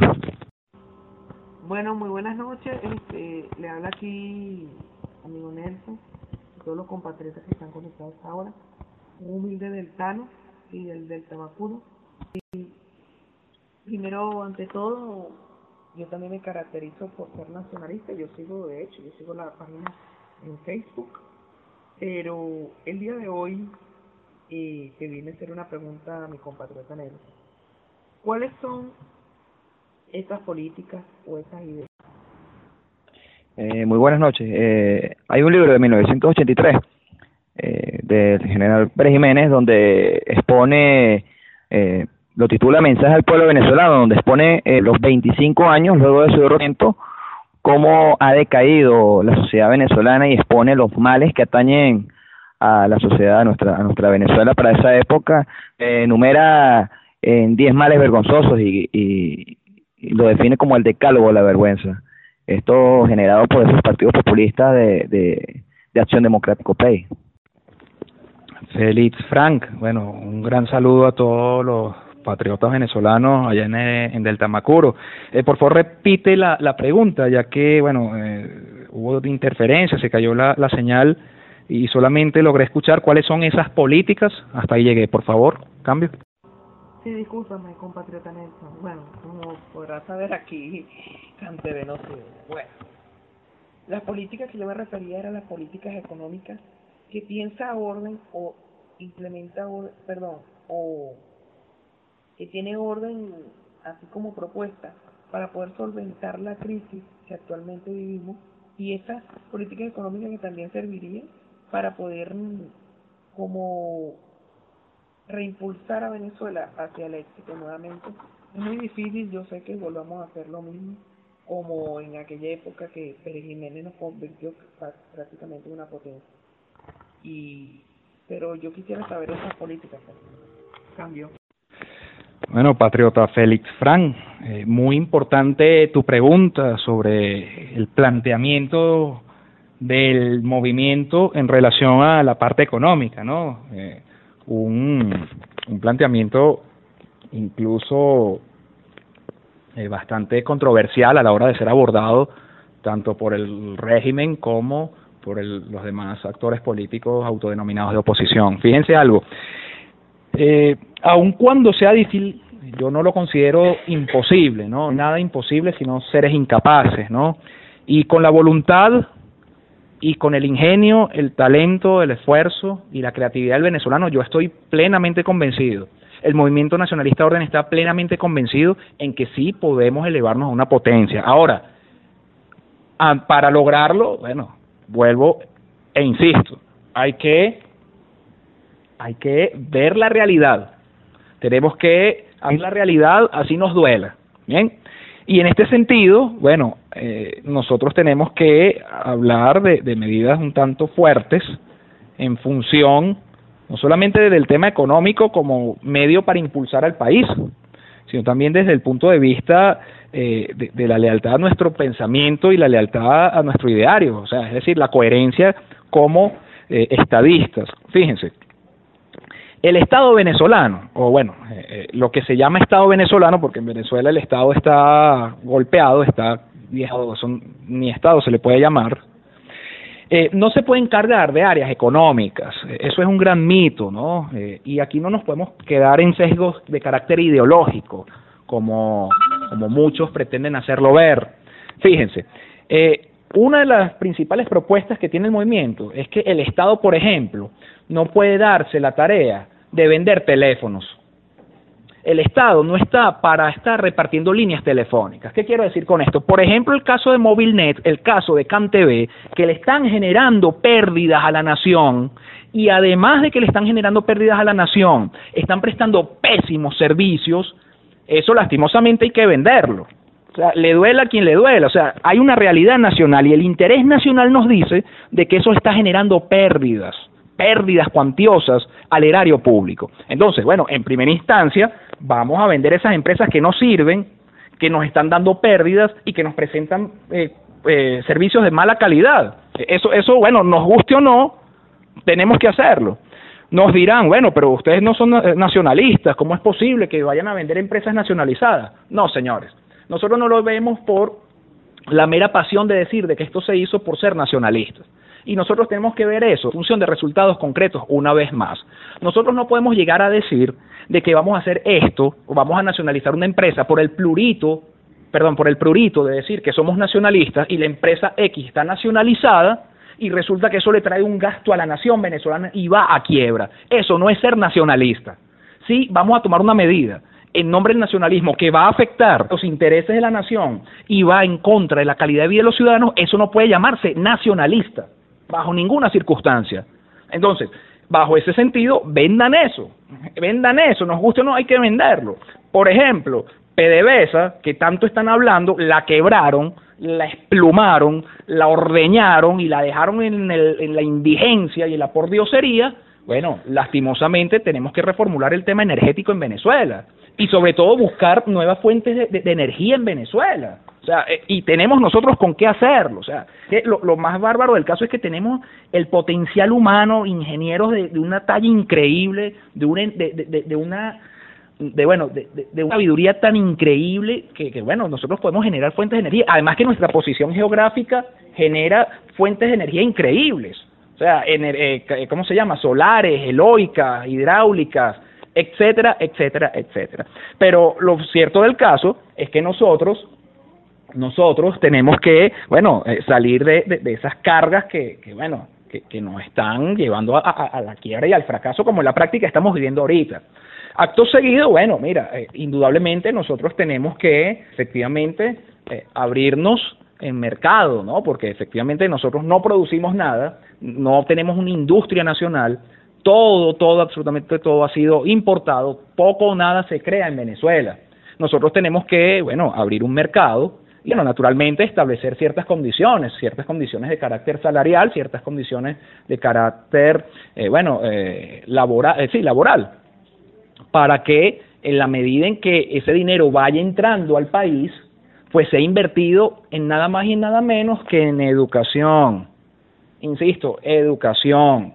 Por ejemplo, inyectar dinero a los laboratorios de ingeniería, inyectar dinero a los laboratorios de, de ciencias para que creen conocimiento, para que tengan la capacidad de generar nuevas tecnologías, que con ese dinero que está entrando se formen educadores y vengan a Venezuela a formar a los nuevos profesionales, a las nuevas ramas del saber, de la ciencia, de la tecnología, de la medicina. Eso lo tenemos que hacer. Ahora, eh, eso, eso lo tenemos que decir por toda la calle del medio. O sea, nosotros no podemos andar, eh, ¿cómo se diría? Eh, disfrazando los discursos, eh, yéndose por las ramas. No, no, no, hay que hacer eso, hay que hacer eso indudablemente. Y bueno, y sobre todo, sobre todo, bueno, potenciar nuestro campo, potenciar nuestra agricultura, desarrollar la, la agricultura, eh, llevar la tecnología a la agricultura en Venezuela. Y efectivamente, bueno, romper con los esquemas tradicionales de, de, bueno, de esas reformas agrarias que lejos de traer beneficio al país, lo que hace es, bueno, dejarnos morir de hambre como estamos ahorita, eh, desfalcar el erario de la nación, eh, incentivar, el, ¿cómo se llama?, actos de corrupción, la viveza criolla, no, no, o sea, aquí hay que entregar tierras o distribuir tierras que sean meramente trabajadas, o sea, no expropiar tierras que están siendo usadas para luego dejarlas perder en el monte, que se mueran las vacas, no señor, o sea, hay que dar las tierras a quien las trabaje de verdad y no el Estado, el Estado tampoco puede estar arreando vacas, o sea, el gobierno no puede estar detrás de, en un caballo montado arreando vacas, ni ordenando vacas, o sea, eso no lo puede hacer el Estado, eso lo tiene que hacer, bueno, eh, el sector privado nacional plenamente eh, comprometido con el campo venezolano, y entregado a las actividades del campo. No es que se le va a dar un crédito a estos señores del campo y entonces, bueno, van a montar otro negocio o se lo van a rumbear. No, y tiene que ese crédito expresarse en producciones agrícolas de, cuantificables. Eh, fíjense ustedes, ahorita eh, en este, durante el régimen, bueno, se jactaban diciendo que dan créditos agropecuarios, daban tractores, ajá, ¿y qué hacían con eso? Se perdieron esos tractores, el dinero de esos créditos se los bebieron en aguardiente y hoy día, bueno, nos estamos, bueno, pasando las de Caín porque del campo ya casi ni se produce nada y más bien hay que importarlo, se cambia petróleo por papas, se cambia eh, petróleo por, por, por, por arroz, o sea, unas cosas inimaginables en unas tierras tan ricas como Venezuela. Bueno, eso lo tenemos que hacer y, y ahí el Estado y el gobierno tiene que ser un agente no regulador, supervisor. Y bueno, efectivamente esos créditos que sean nuevamente regresados al erario, que esos créditos sean otra vez reembolsados, porque entonces cómo se pueden financiar otras obras de, de, de, este rubro, o de ciencia, tecnología, medicina, etcétera, etcétera. De tal manera que, bueno, la, la función de, del gobierno, del gobierno nacionalista, pues tiene que ser orientado bajo estos, estos preceptos. Y bueno, eh, de ahí en adelante otros planteamientos que en su justo momento se lo haremos saber a la nación venezolana. Cambio. Gracias, Nelson. Adelante la próxima pregunta. Cambio. Buenas, buenas noches. ¿Cómo compatibilizar el movimiento nacionalista para, para un futuro gobierno si el sistema actual es partidista y por mediante elecciones?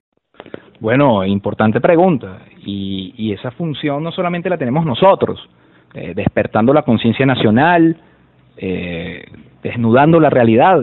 También ustedes, como ciudadanos, elementos activos de cambio y transformación, tienen un gran, un gran rol, una gran responsabilidad en esto.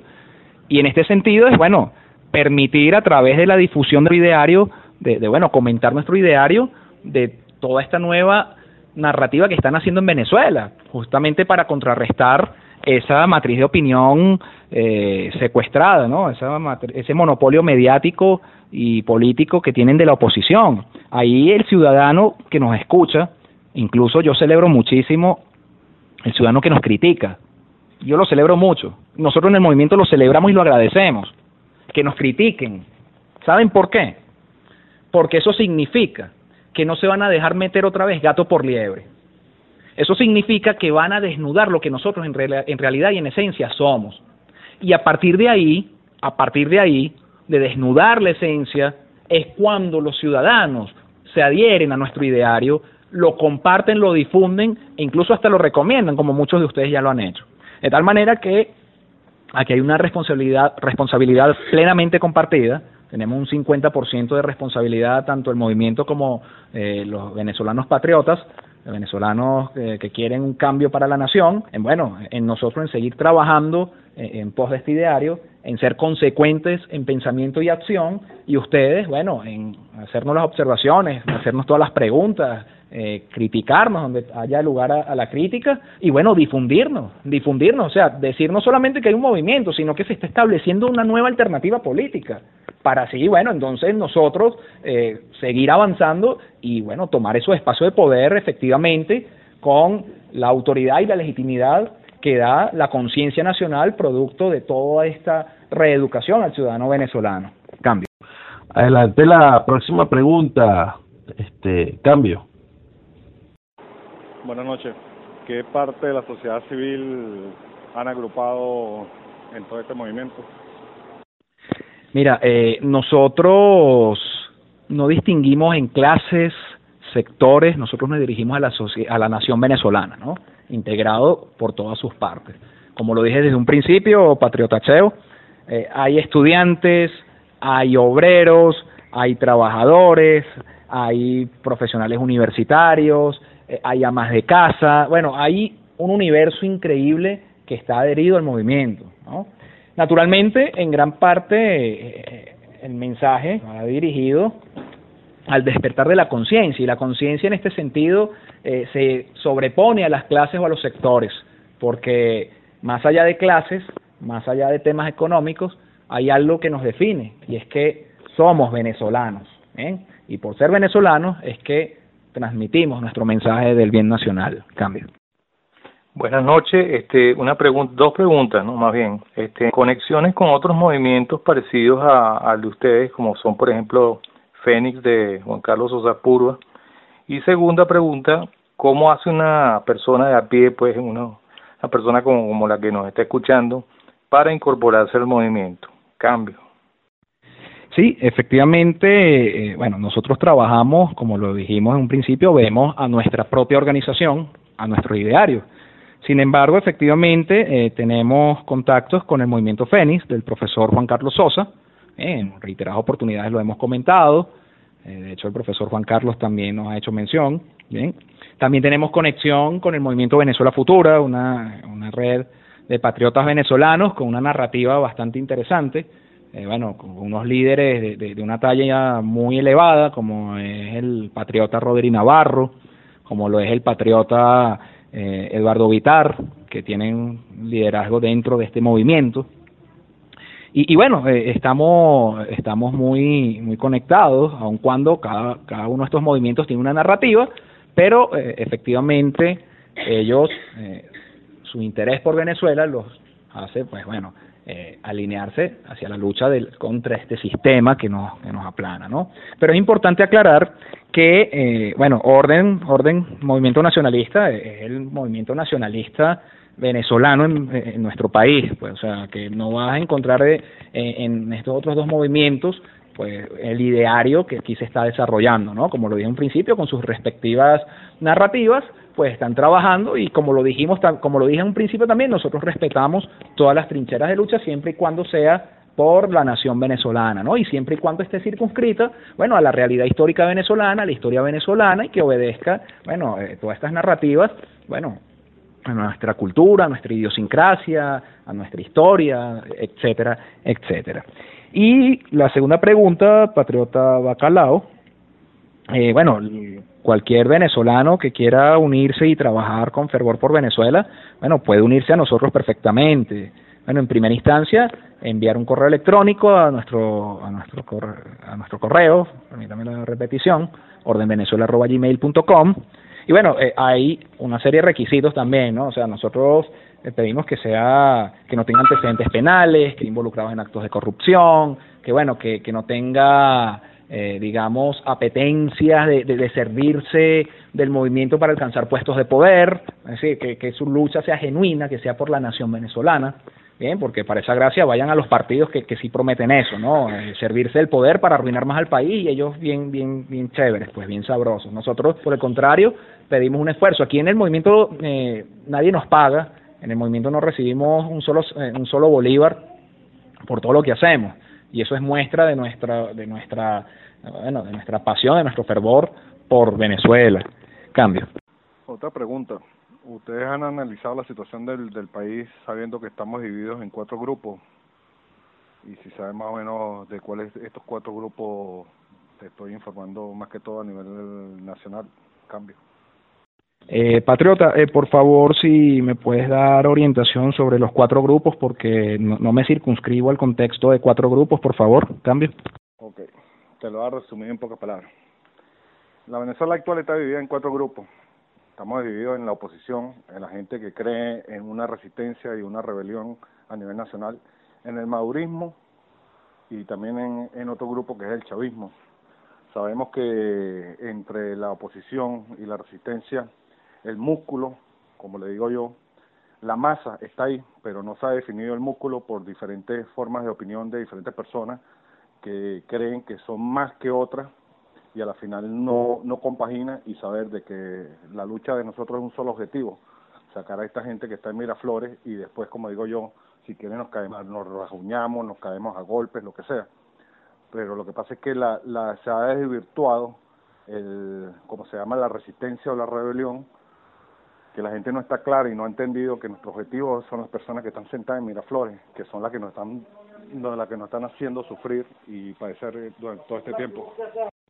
Perfecto, gracias por, por la orientación. Ya, ya estoy ubicado en contexto. Bueno, Patriota Cheo, fíjate.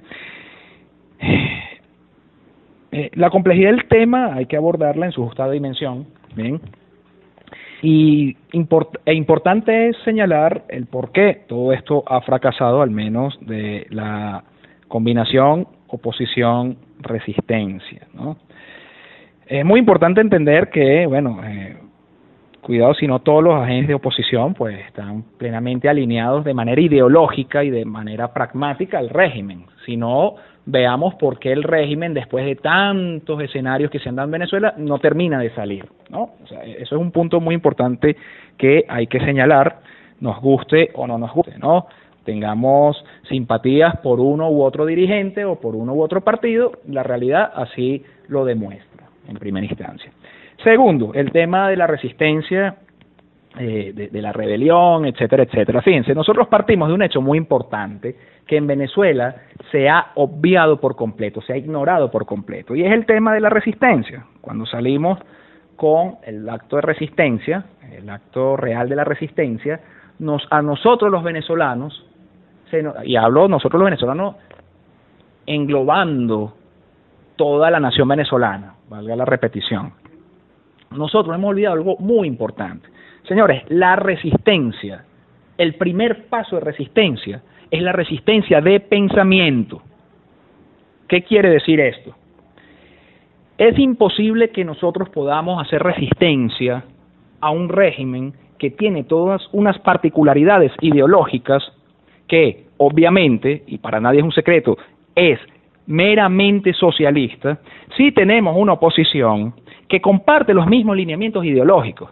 De tal manera que bajo este escenario, bajo esta circunstancia, hay que plantear una antítesis a ese espectro ideológico dominante en todo el escenario político venezolano.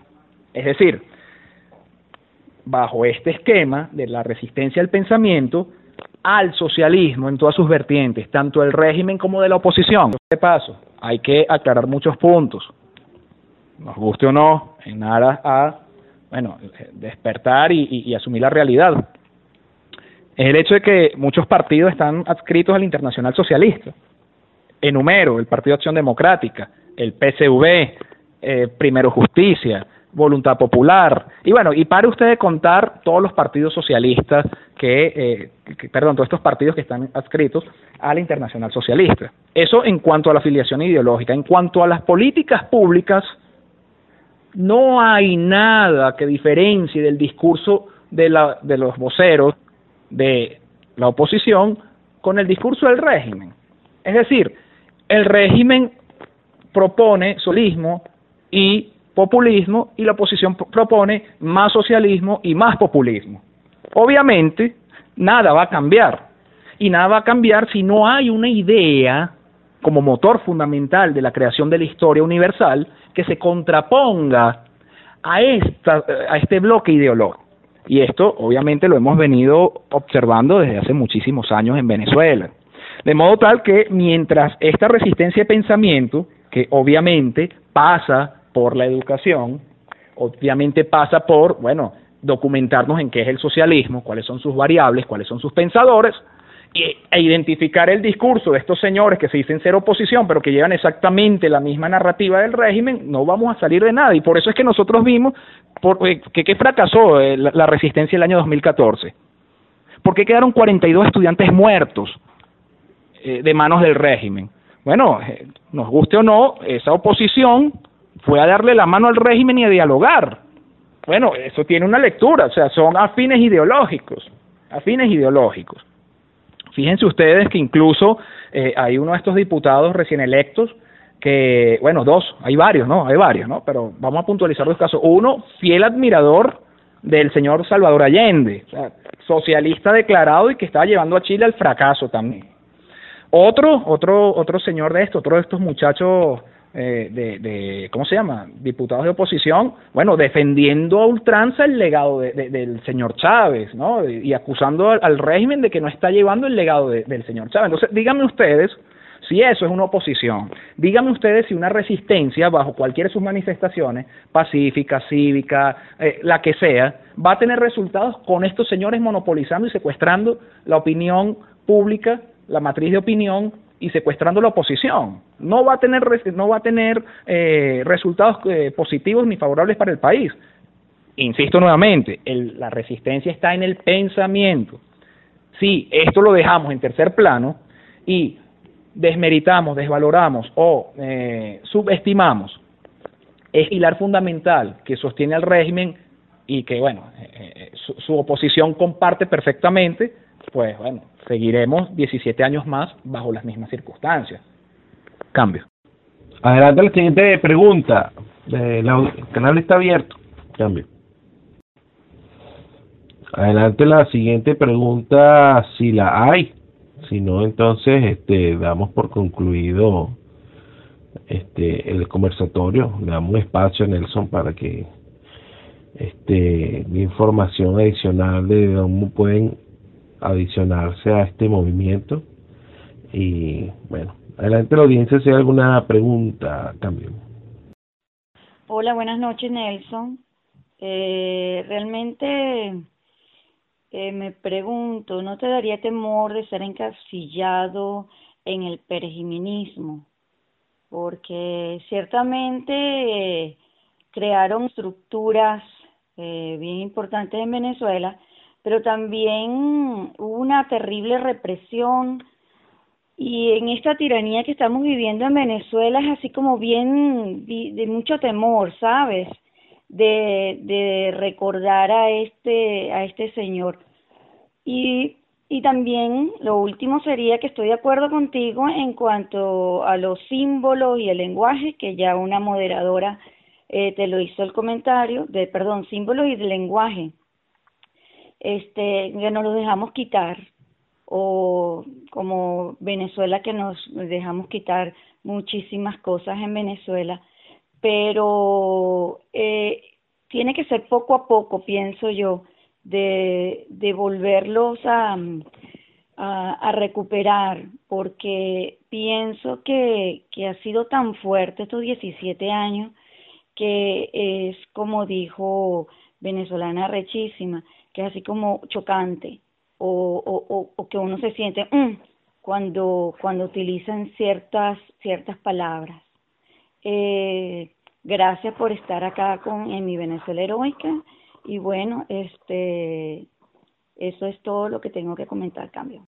Yo voy a aprovechar y agregar una pregunta, Nelson, si me lo permites.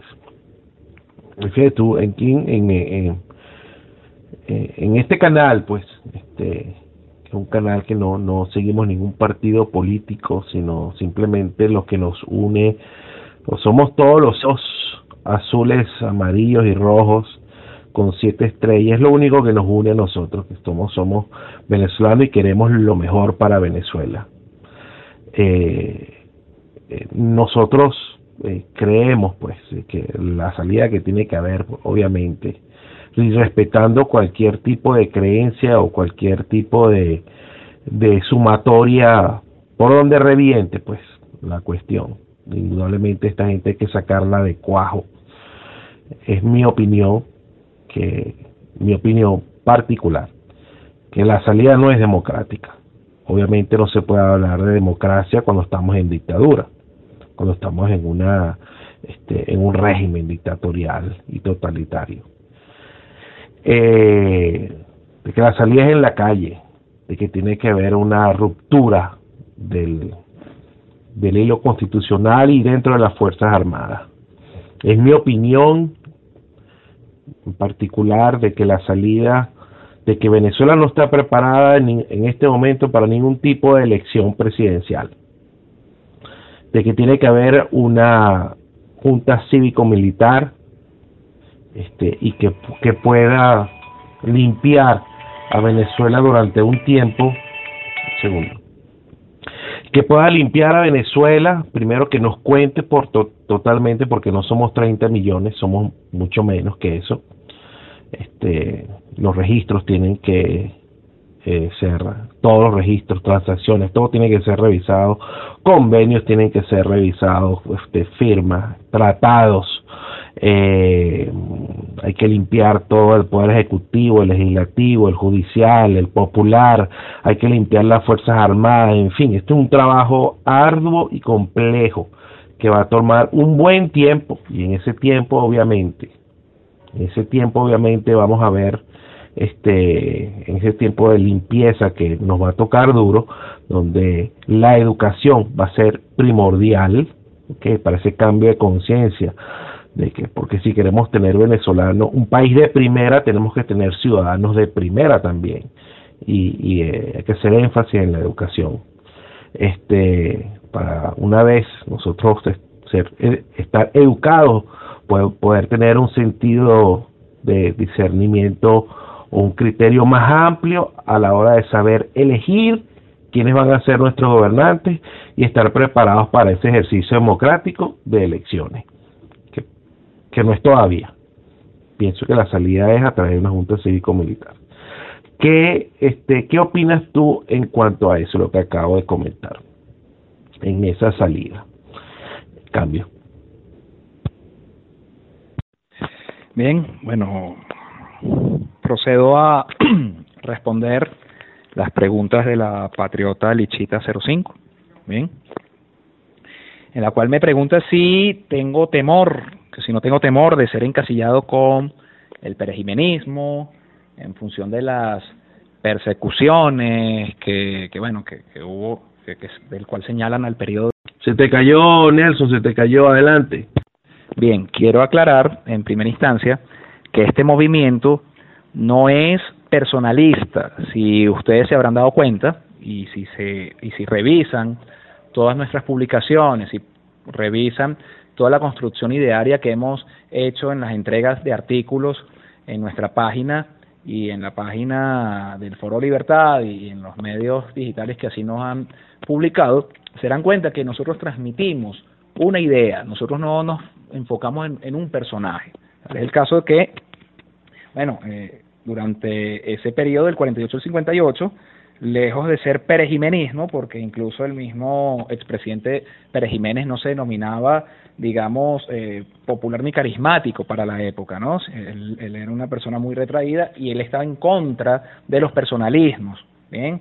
Él creía más en las ideas, hecho por la cual, pues bueno, eh, no hubo nada eh, que fraguara en torno a su personalidad o un culto a su personalidad. Del mismo modo nosotros orbitamos en torno a una idea, Bien, no seguimos personas, seguimos ideas. Bien, porque los hombres mueren, las ideas perduran en el tiempo y trascienden a la posteridad.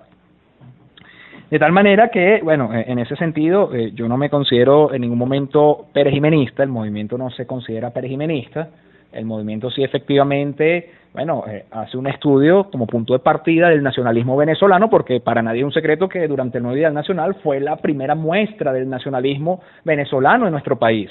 Bueno, e, eso, si nos llamamos nacionalistas, tenemos que estudiarlo. O sea, nosotros no podemos llamarnos nacionalistas y enfocarnos o, desvelarnos en estudiar otros nacionalismos.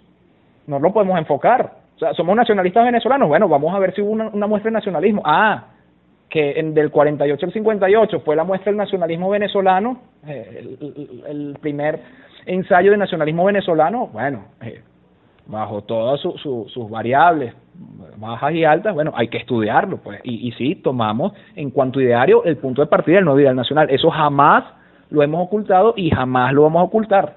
Eso téngalo por seguro. Ahora, con relación al tema de, bueno, que hubo muchas persecuciones, que hubo muchos encarcelamientos, eh, bueno, eso son, eso sí, es, para eso sí existe la historia, para los partidos que así lo afirman, ¿no? Que hubo encarcelamientos, eh, persecuciones, matanzas. Bueno, eh, sería bueno que nombraran eh, cifras, ¿no? En ese caso en particular, como en la práctica sí se pueden hablar de cifras en este régimen, ¿no? 42 estudiantes muertos el 2014. Eso, eh, ahí sí podemos hablar de cifras. Podemos hablar de desaparecidos eh, durante también el periodo anterior al régimen. Eh, bueno, hablarán, bueno, pero es que mataron a, a, Leonardo Ruiz Pineda, bueno, enfrentándose a efectivos policiales a fuego cruzado, o sea, que no fue algo arbitrario. Eh, no hubo matanza de estudiantes, o sea, durante el periodo del no ideal nacional no han dicho que mataban estudiantes, que torturaban estudiantes, que, que eso no se no se dijo, no, no, no, no, lo han dicho, ¿ven? Eh, entonces son cosas que ameritan justamente eh, el estudio y la exploración histórica de, de dicho periodo, ¿no? Para, bueno, tener nosotros argumentos y conocimiento de causa para poder, digamos, decir el por qué nosotros no somos perejimenistas. Con relación a la segunda pregunta, Lichita, eh, sí, bueno, yo comprendo, y nosotros en el movimiento nacionalista comprendemos que efectivamente eso generó un rechazo y que mucha gente aún actualmente tiene heridas abiertas con relación a todo este tema histórico y el señor Chávez, etcétera, etcétera y que efectivamente eso va a tardar muchos años en sanar. Sin embargo, si nosotros no iniciamos ese camino, ¿cuándo lo vamos a hacer? Es decir, nosotros tenemos que hacerlo, pues, y para es, y por esa misma causa nosotros hemos iniciado este camino, pues, ¿no? En, devolverle la historia a nuestra Venezuela, en reconciliarnos con nuestra historia, reconciliarnos entre nosotros mismos y sobre todo, sobre todo en función de toda esta reconciliación histórica, pues, bueno, Lichita, sentirnos orgullosos otra vez de, de, del ser venezolano, pues la alegría de ser venezolano, o sea, no, sentir ese desprecio, esa rabia, ese rencor, ese aborrecimiento por decir venezolano, sentirnos otra vez orgullosos de, de, ser venezolanos y bueno, y hacer de que el nombre de Venezuela resuene más que por la venta de petróleo, eh, menos que por la venta del petróleo, perdón, más por la virtud de sus ciudadanos y por la grandeza y potencia que alcancemos en función del esfuerzo, la constancia, y, y la voluntad que expresemos para desarrollarnos y para obtener una calidad de vida. Con relación a la pregunta de Odín, o mejor dicho, eh, el, Odín nos plantea un, un, escenario, una, un hipotético escenario y bueno, ¿cuál es la opinión? Bueno, efectivamente compartimos, eh, coincidimos que efectiva, que en efecto bueno, no se puede hablar de democracia, ¿verdad? Sí, bueno, las prácticas del régimen apuntan a todo un autoritarismo, ¿no? Y, pero aquí juega un papel muy importante y vuelvo a repetir eh, el tema del desconocimiento de todo el sistema, incluso de, de, los que secuestran, lo vuelvo a repetir otra vez, la matriz de opinión y quienes secuestran la, eh, la políticamente a la oposición. Es que estos señores se encargan de dar a entender de que estamos bajo un régimen democrático. E, es que ese es el gran problema, o sea, hay un régimen tiránico, o sea, incluso más allá de, de, una dictadura, es un régimen tiránico que nos somete al terror, nos somete a la aniquilación, nos somete al miedo, nos somete a múltiples, al hambre, etcétera, a la mengua, a morir de mengua, etcétera, etcétera, y bueno, estos señores, bueno, con, con sus espectáculos electorales dan la impresión de que esto es una democracia y lo ven con el tema del revocatorio, o sea, como si, si bueno, sí, esto es la perfecta democracia, lo hizo mal, hizo algo mal y, no hay que cambiarlo, no, señor, aquí no es que hizo algo mal, se está destruyendo al país, que es diferente. Entonces, bueno, bajo esas prácticas se le da un visto y un aire y un ropaje de democracia, al, de democrático al régimen, ¿no? E insisto, eh, estos señores se empeñan en decir de que, bueno, esto es una democracia. Al, al mismo momento de decir, valido una firma, valido una firma para activar un referendo revocatorio, en la cual esa firma es procesada, es supervisada por un órgano para todos conocidos que entrega la trampa y al fraude, legitima el régimen, ¿cuál creen ustedes que va a ser la, la, la, el resultado? O sea, eh, no es necesario ser matemático ni ingeniero para entender eso. Pero quienes llevan y quienes secuestran la matriz de opinión hacen ver todo lo contrario.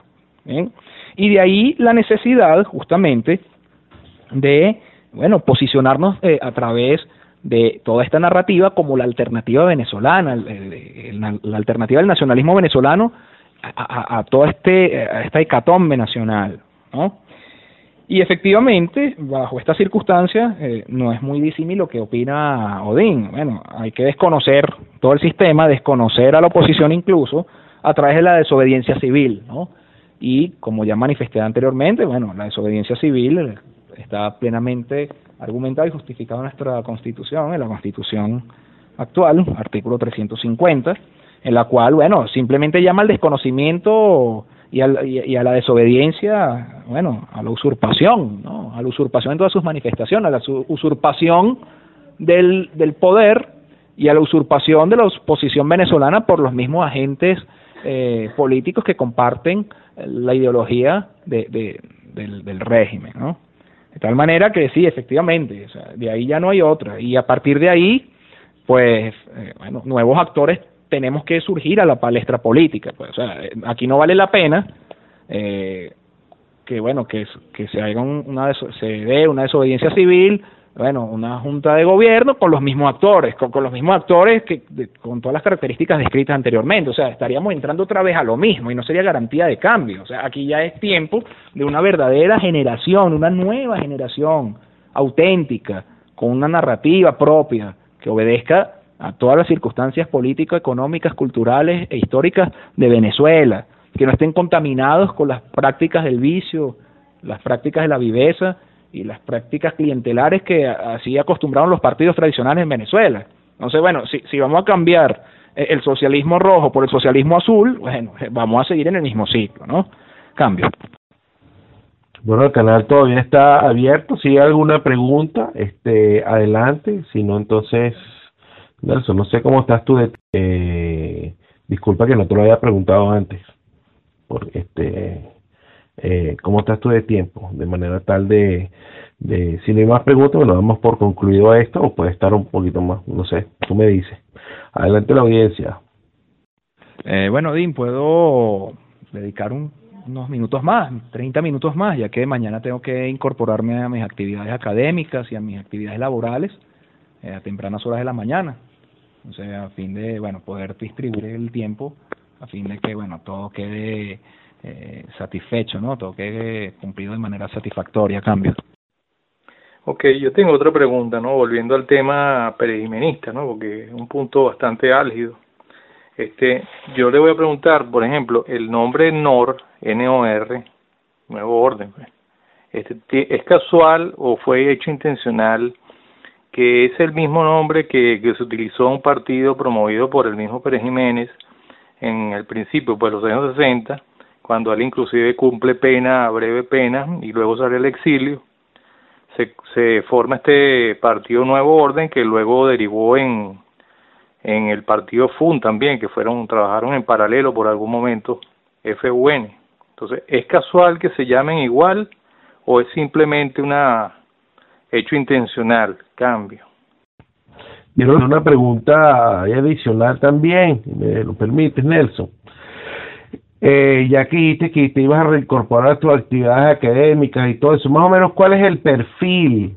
¿Cuál es el perfil de ese venezolano? ¿Cuál es el perfil actual este, que buscan ustedes o que tienen ustedes dentro de sus filas este y cuál es ese perfil del venezolano del cual ustedes quieren llevar, ¿no? Este, o, o, llevar al venezolano. ¿Cuál sería ese perfil?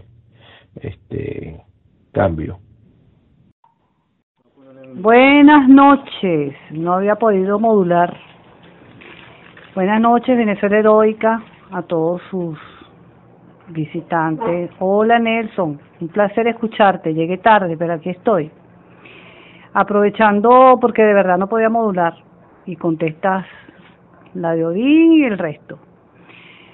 Mira Nelson, yo sé de tu trabajo y todo lo que tú llevas a, todo el país con tu grupo. Hay algo de verdad que es increíble. Eh, los venezolanos se acostumbraron a que los politiqueros les ofrezcan referente a lo que está diciendo Odín, ¿qué ofrecen ustedes, verdad? ¿Qué ofrece? Ah, yo te ofrezco casa, te ofrezco comida, te ofrezco una bolsita de esto y de lo otro. A eso es que se acostumbró el venezolano. Y la realidad es más trágica.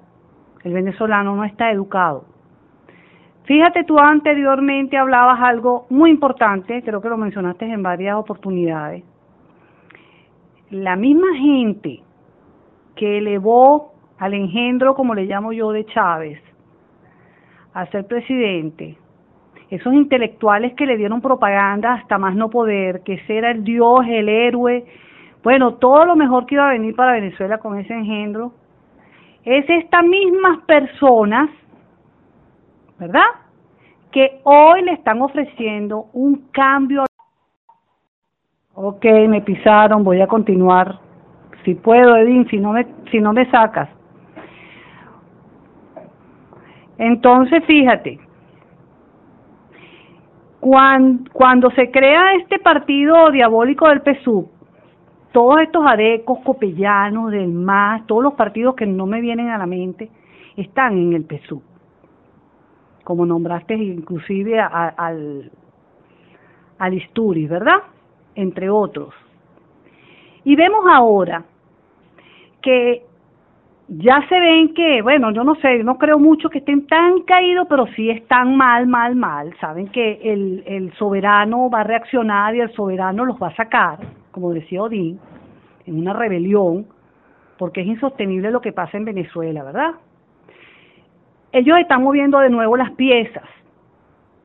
Ya hemos visto cómo esta MUD alberga gente que ha hecho mucho daño al soberano como Ismael García, por ejemplo, ¿verdad? Y lo tenemos en la MU y lo aplauden y ahí está metido. Ahora vemos hace unos días atrás como 70 personas del PSU se pasaron al ABP, que es el partido de Ledesma. Y hace unos poquitos días, 150 del PSU se pasan a PJ que es el partido del mayor traidor luego de Chávez llamado Capriles.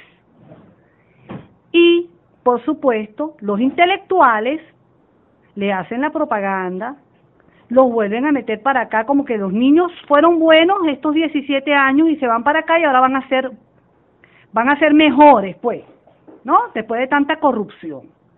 O tú puedes creer en una oposición entre comillas que se va a traer ahora o adopta a todos estos rojos que le han hecho tanto daño. Desde antes del 98, porque son los mismos, y estos casi 18 años, y que la gente no pueda ni siquiera analizar eso para darle la espalda y para desconocer, como bien decías, tanto al narcorégimen como a esta falsa oposición no puedo entenderlo. De verdad no sé, me tienes algo al respecto, más lo que te preguntaba Odín.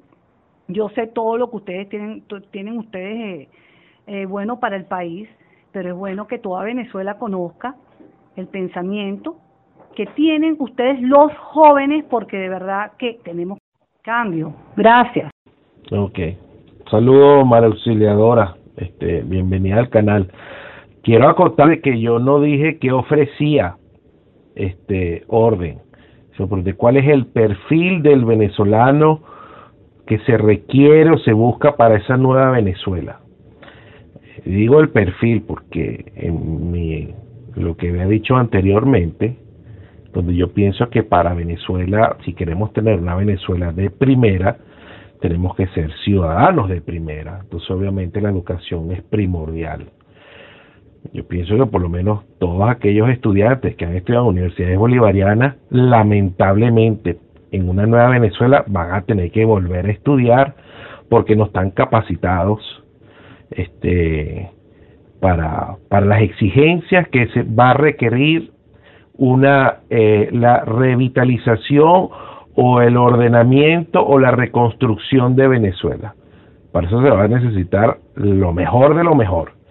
Entonces, orden, este, como movimiento nacionalista, si en un futuro se piensan, este, o, o, me imagino organizarse en el sentido de llegar en un futuro, en unos ejercicios democráticos de 5, 10, 15 años, no sé el tiempo que tarde en la limpieza de Venezuela, un ejercicio democrático, nuevas elecciones, si ellos quieren ser partido, un partido político, cuál es el tipo de venezolano, el perfil de venezolano que ellos ven en ese futuro para esa, bueno, para esa nueva Venezuela, para esa reconstrucción que pienso yo en ese momento de reconstrucción de Venezuela donde es donde vamos a ver nuevos líderes que pueden estar incluyendo incluidos en las filas de orden o en cualquier otro movimiento que se que, que, que se geste o se o que nazca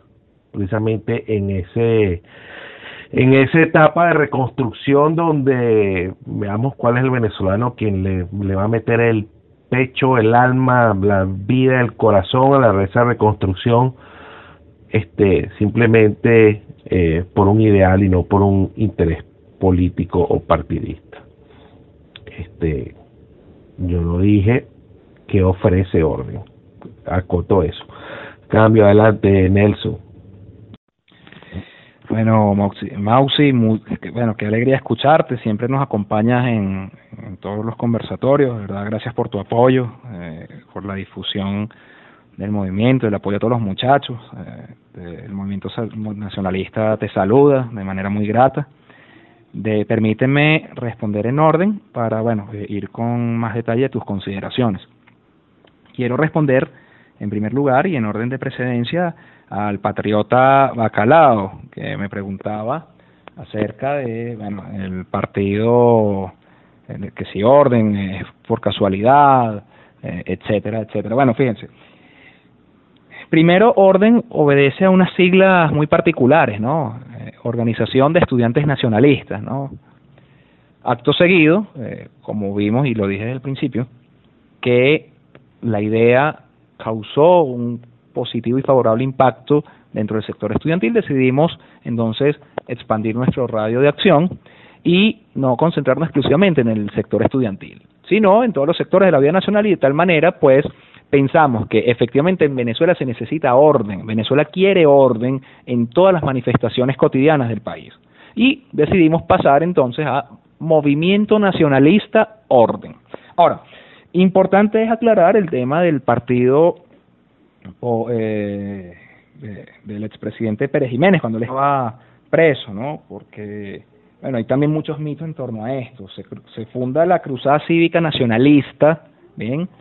Y, bueno, pretendía, bueno, en efecto, hicieron, eh, hicieron a través de la vía democrática, la vía de la, de la vía electoral, eh, que el expresidente Pérez Jiménez, aún estando eh, fuera del país, ganara la senaduría de la República con 440 mil votos, ¿no? algo bastante curioso, que, que bueno, que 25 años más tarde, en el año 73, bueno, el expresidente Pérez Jiménez tuviese esa aceptación en una población de aproximadamente 4 o 5 millones, ¿no? E, eso es bien curioso, es decir, el 10% de la población, pues, quería el regreso del nuevo ideal nacional, ¿no? Pero importante también es acotar que eh, muchos quienes estaban plegados a la idea de la Cruzada Cívica Nacionalista, del partido de la Cruzada Cívica Nacionalista, no obedecían exclusivamente al ideario del nuevo ideal nacional, y así lo manifiesta el expresidente Marcos Pérez Jiménez en entrevista realizada por el profesor Agustín Blanco Muñoz en la obra Habla el General. De hecho, muchos de los que ahí militaban en la Cruzada Cívica Nacionalista pertenecían a, las filas de, de antiguamente de, otros partidos, tal es el caso de, COPEI, ¿no? que se plegaron a, la cruzada porque veían grandes posibilidades de éxito. De tal manera que el, el, el expresidente Pérez Jiménez decide dejar ese proyecto hasta ahí porque no veía la entrega de sus militantes en torno a la idea, sino para saciar sus apetitos personales. Eso, eso por un lado, importante aclarar. Y bueno, ya hecha la aclaratoria eh, de, nuestro, de nuestras siglas y nuestro nombre, pues obedece exclusivamente a nuestra organización. Con relación a la pregunta de Odín, eh, ¿cuál es la, eh, cuál es el perfil de ese venezolano al cual nosotros queremos llegar, ¿no? o, formar bueno, mira, eh, en, en dos pilares muy importantes, como lo es un ciudadano responsable, ¿verdad?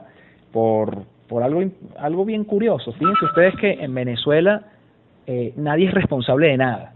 En Venezuela pasan las miles de cosas y nadie tiene responsabilidad.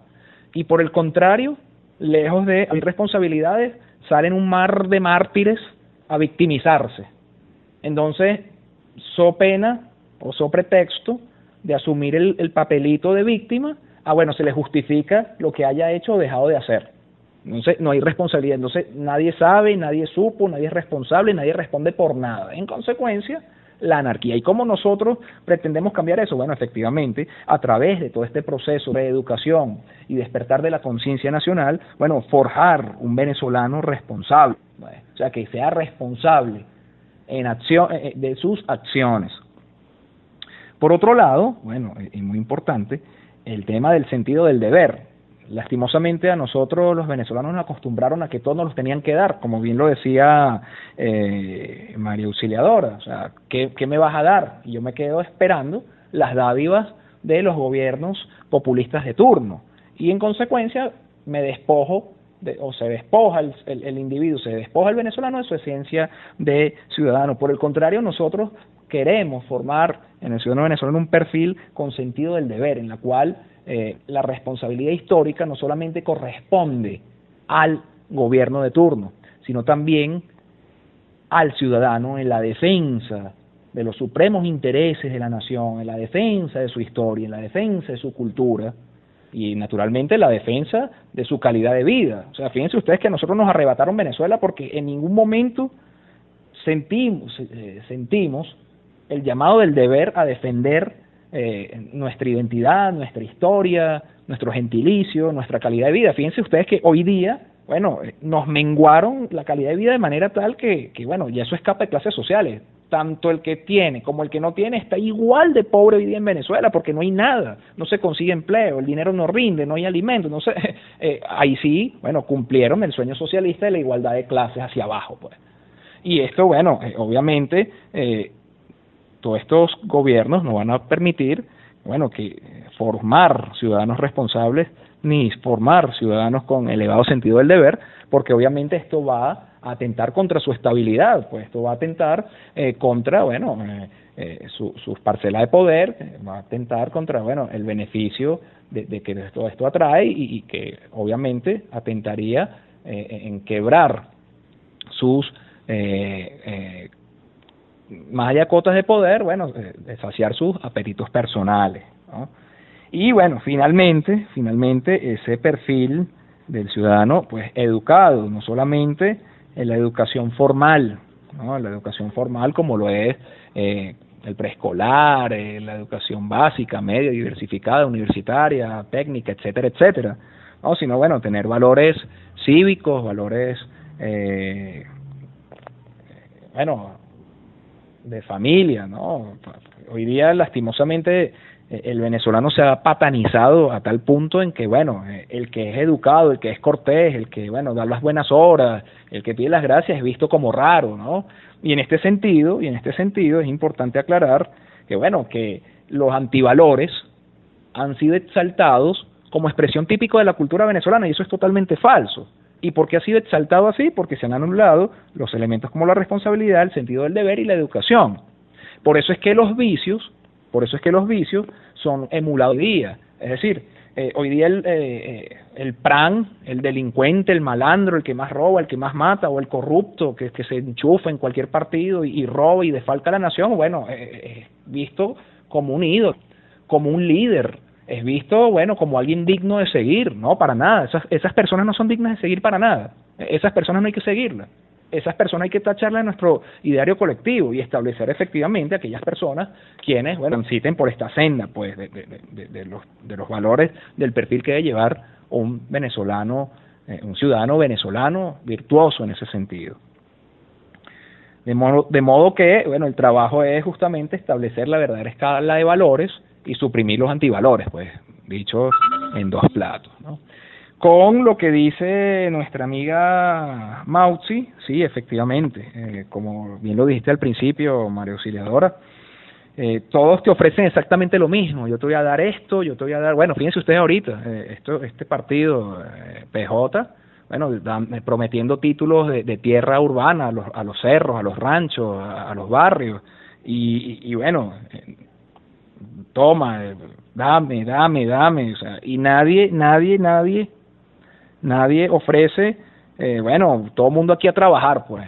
Aquí todo mundo a trabajar, todo mundo a estudiar, todo mundo a levantar a la nación. No, no, eso no lo dicen nunca. Eso no lo dicen nunca.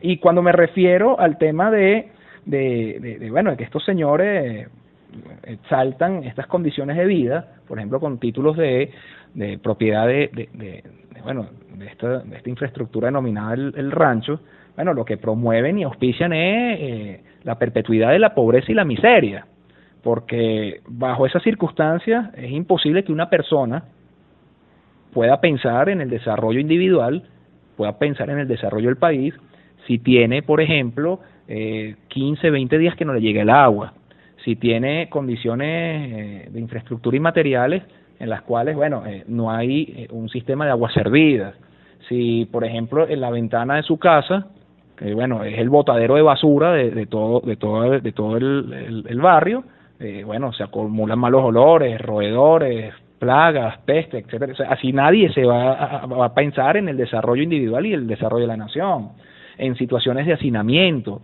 en situaciones en que, bueno, genera eh, eh, fenómenos como la, la, delincuencia, la inseguridad, eh, y bueno, y, y todos los demás elementos resultantes como el hambre. O sea, nadie que esté bajo esas circunstancias va a tener tiempo para pensar en su prosperidad ni en el desarrollo de la nación. Y bueno, qué casualidad que estos señores auspician esas formas de vida. Eh, no es casual a la larga. O sea, simplemente ellos necesitan tener a esos pobres ahí, que no salgan de ahí, que se queden bien atornillados ahí para que ellos, pues, lejos de poder tener capacidades mentales aptas para decidir o discernir quiénes son los más capaces para gobernar, pues bueno, los mantengan en esta cuerda de vividores del, del erario público y Venezuela cada vez más quebrada, más decadente, ¿no? De modo tal que eh, esa parte es fundamental lograrla entender y cambiar bajo este esquema. Y siguiendo con las reflexiones de nuestra amiga María Auxiliadora, efectivamente, bueno, eh, bien lo dijo con el señor Maizanta, Ismael González, Ismael García, eh, todos estos señores que se pasan de un bando a otro, que bueno, que a la larga no es otro bando, es la misma afinidad ideológica, lo que cambia es el, barniz de la fachada, pero eh, exactamente es la misma esencia socialista. Y como lo dije yo eh, hace rato, bueno, la resistencia entra en el pensamiento, nada va a cambiar. Imagínense ustedes elecciones, ok, salió Maduro, salió todo su régimen, todo su séquito, ah bueno, pero se monta Maizanta, se monta Julio Borges, se monta el señor Capriles, se montan todos estos señores que comparten la misma ideología del régimen, ¿cuál va a ser el cambio? O sea, eh, ahí no va a haber cambio alguno, ahí jamás va a haber cambio. De manera que, insisto, y tomando eh, la palabra de las reflexiones de nuestra amiga María Auxiliadora, bueno, importante es la resistencia de pensamiento, vuelvo a insistir, la resistencia de pensamiento, porque se nos está yendo la vida, se nos está desvaneciendo el futuro, nuestro futuro, el futuro de nuestros hijos, y estos señores, bueno, prolongando más la agonía, prolongando más la muerte, la miseria, y bueno, y ellos bien disfrutando las mieles de, del poder, pues, ¿no? En detrimento de toda la nación venezolana que vuelvo a insistir, bajo todas estas reflexiones que nos trae María Auxiliadora, importante es el rol que ustedes desempeñen en la difusión de nuestro ideal, si en verdad quieren cambiar esta, esta situación, si en verdad quieren un cambio eh, paradigmático, bueno, apoyarnos. Y lo digo sin soberbia, lo digo sin, sin prepotencia y sin arrogancia, lo digo incluso eh, con toda la humildad del mundo, apóyennos, apóyennos. Critíquenos lo que nos tengan que criticar, ¿cómo no? Es que gracias a las muchas críticas que nos han hecho es que nosotros nos hemos reformulado muchísimas cosas, cosas que agradecemos. Pero apóyennos, posiciónenos en la matriz de opinión, difúndanos en sus redes. Y fíjense, ustedes no tienen que hacer mayor trabajo para eso. Eh, no solamente el tema de las redes sociales, como el Twitter, el Facebook, el Instagram, etcétera, etcétera. Miren, ustedes en el camino a su trabajo pueden comentarlo a las personas que vayan en, la camionetica, en el, metro, en el bus, eh, en el ascensor subiendo a su trabajo, o su trabajo, con sus familiares, con sus vecinos, con sus amigos, eh, en sus comunidades, ahí en, en su edificio, en su urbanización, en, en, en esos sectores populares. A nosotros no nos interesa, a nosotros no nos interesa mantener unos sectores populares con esas condiciones de vida. Nosotros queremos que esos ciudadanos salgan de ahí para que en verdad vean lo que es el desarrollo, lo que en verdad puedan tener condiciones mentales, materiales y espirituales para poder pensar para sí y para el país. De modo que, bueno, para eso se necesita un fuerte trabajo, un largo camino en la cual lo que esté imperando en, ese, en esa circunstancia sea la conciencia nacional y un nuevo paradigma que dé efectivamente una narrativa diferente y unas respuestas eh, concretas, acertadas y precisas en torno a los problemas que llevan a la nación venezolana. Cambio. Sí, muy buenas noches Nelson. La verdad muy buena tu exponencia, te felicito, muy muy interesante. Yo la verdad los he estado siguiendo más que todo por su red de Facebook, la de Orden Venezuela, y oye, los mensajes son bastante bastante buenos, me causan bastante intriga. Ante esto le voy a formular dos preguntas. Este, más que todo, si me pregunto yo si ustedes están en contra del socialismo, ustedes se considerarían nacionalistas capitalistas, ante a qué aspecto económico el movimiento sigue o se identifica. La segunda pregunta sería, este, otro mensaje que me ha dado bastante interés en su red social, es que ustedes dicen que la MUT es igual al PSUE. Em, ¿Me podrías aclarar más que todo eso? Cambio. Eh, bueno, Patriota, muy bien. Ya para ir finalizando, porque como había dicho, pues tengo que incorporarme mañana a mis actividades, pero con muchísimo gusto respondo tus dos interrogantes. Fíjate, al principio yo había hablado de las necesidades del país en torno a lo económico y de las medidas concretas que hay que tomar. Del mismo modo había señalado que en ocasiones circunscribirnos a las camisas de fuerza de las de los dogmas o ideologías, bien sea el capitalismo, bien sea el, socialismo, puede indicarnos el fracaso. Fíjense ustedes, eh, bajo el régimen decir, bueno, vamos a llevar una economía socialista porque eso nos va a reivindicar y eso va a, bueno, darle lo que al pueblo le quitaron, según toda la narrativa de estos señores, y que dejaron pobreza.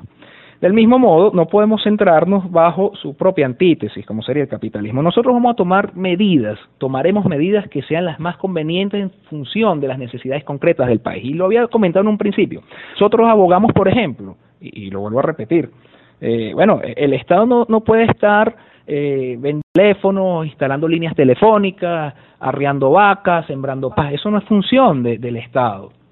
El Estado tiene que, bueno, estimular la creación, la industria nacional. El, el, Estado tiene que estimular la inversión de capitales extranjeros para producir riquezas y esas riquezas, pues traducirlas en desarrollos eh, tecnológicos propios de Venezuela, para que, llegado el momento entonces, bajo toda esta inversión en, tecnología, en educación, en medicina, en ciencia, etcétera, etcétera, bueno, estemos al nivel de poder competir con el mundo pues, y podernos abrir al mercado por completo.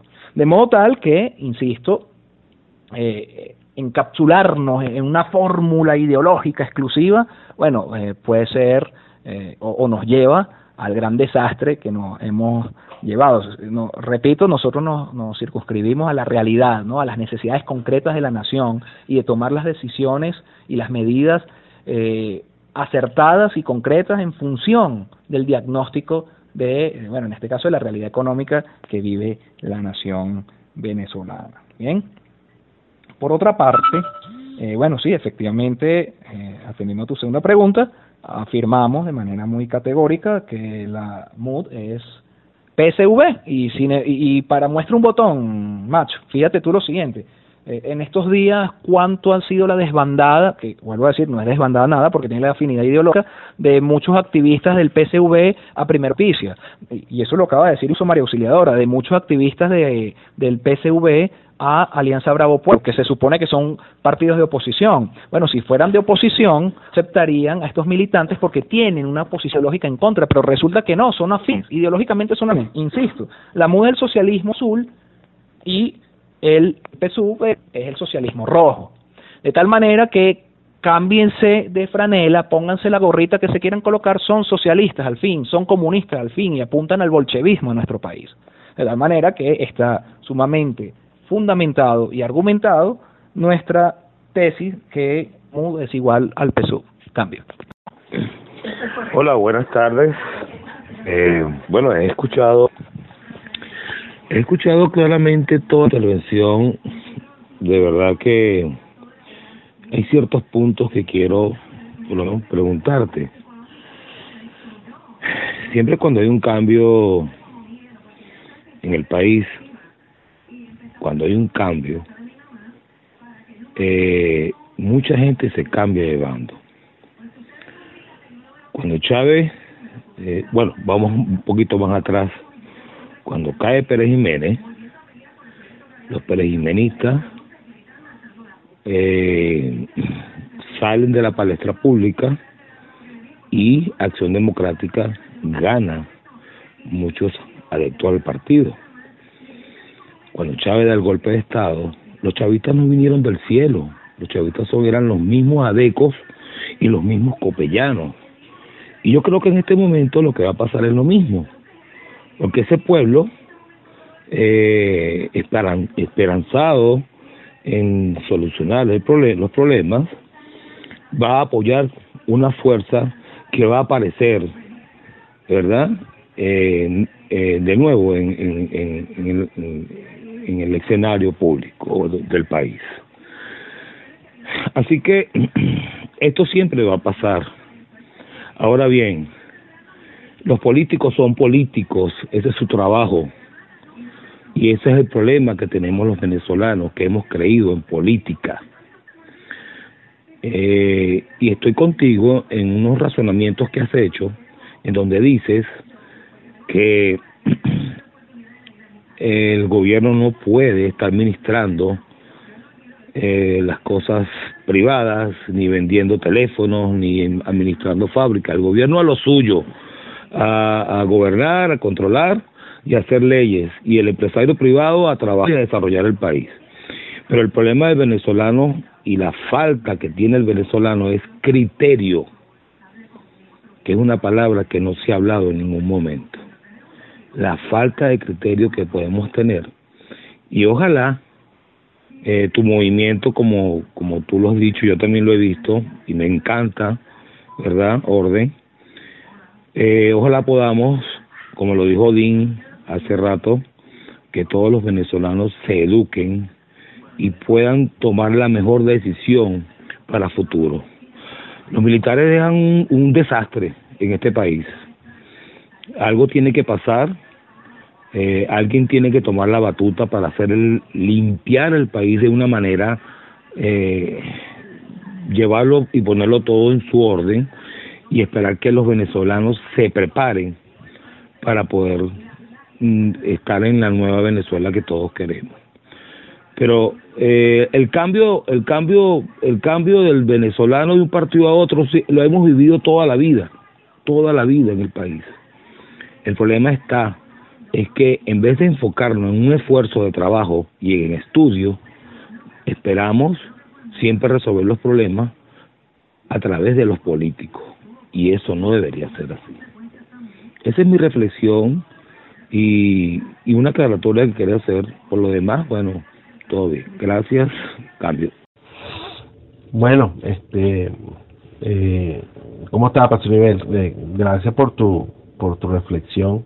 Este, eh, bueno, No sé si le podemos dar cabida a una última pregunta.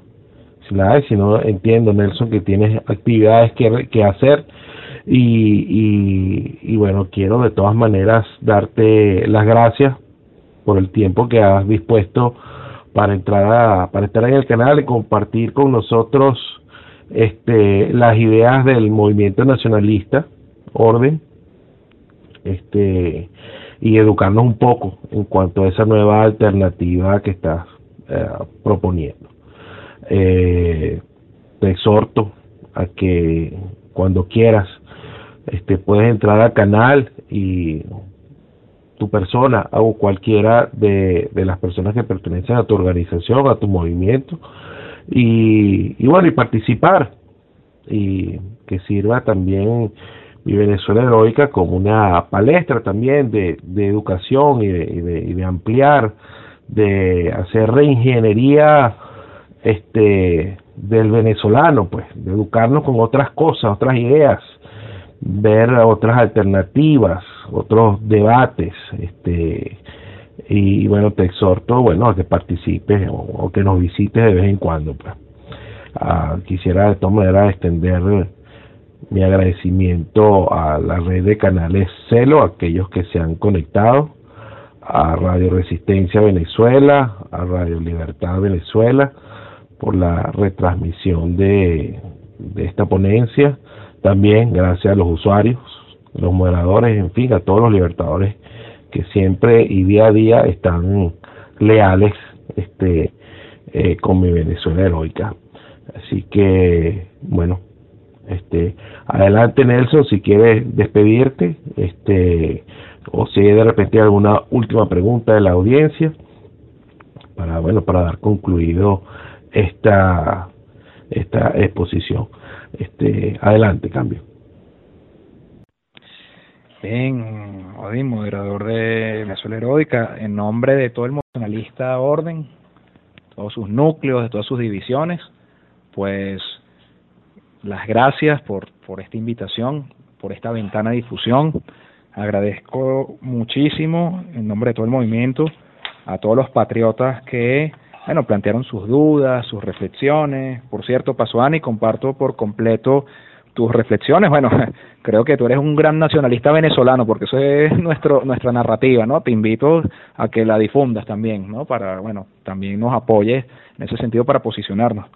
Eh, venía comentando también a todos los demás patriotas que, que bueno, tenían sus dudas, sus inquietudes, sus observaciones, sus críticas. Para nosotros es sumamente importante, bueno, Hemos tomado notas importantísimas esta noche para, bueno, eh, seguir eh, engordando, nutriendo el, el, ideario del nacionalismo venezolano.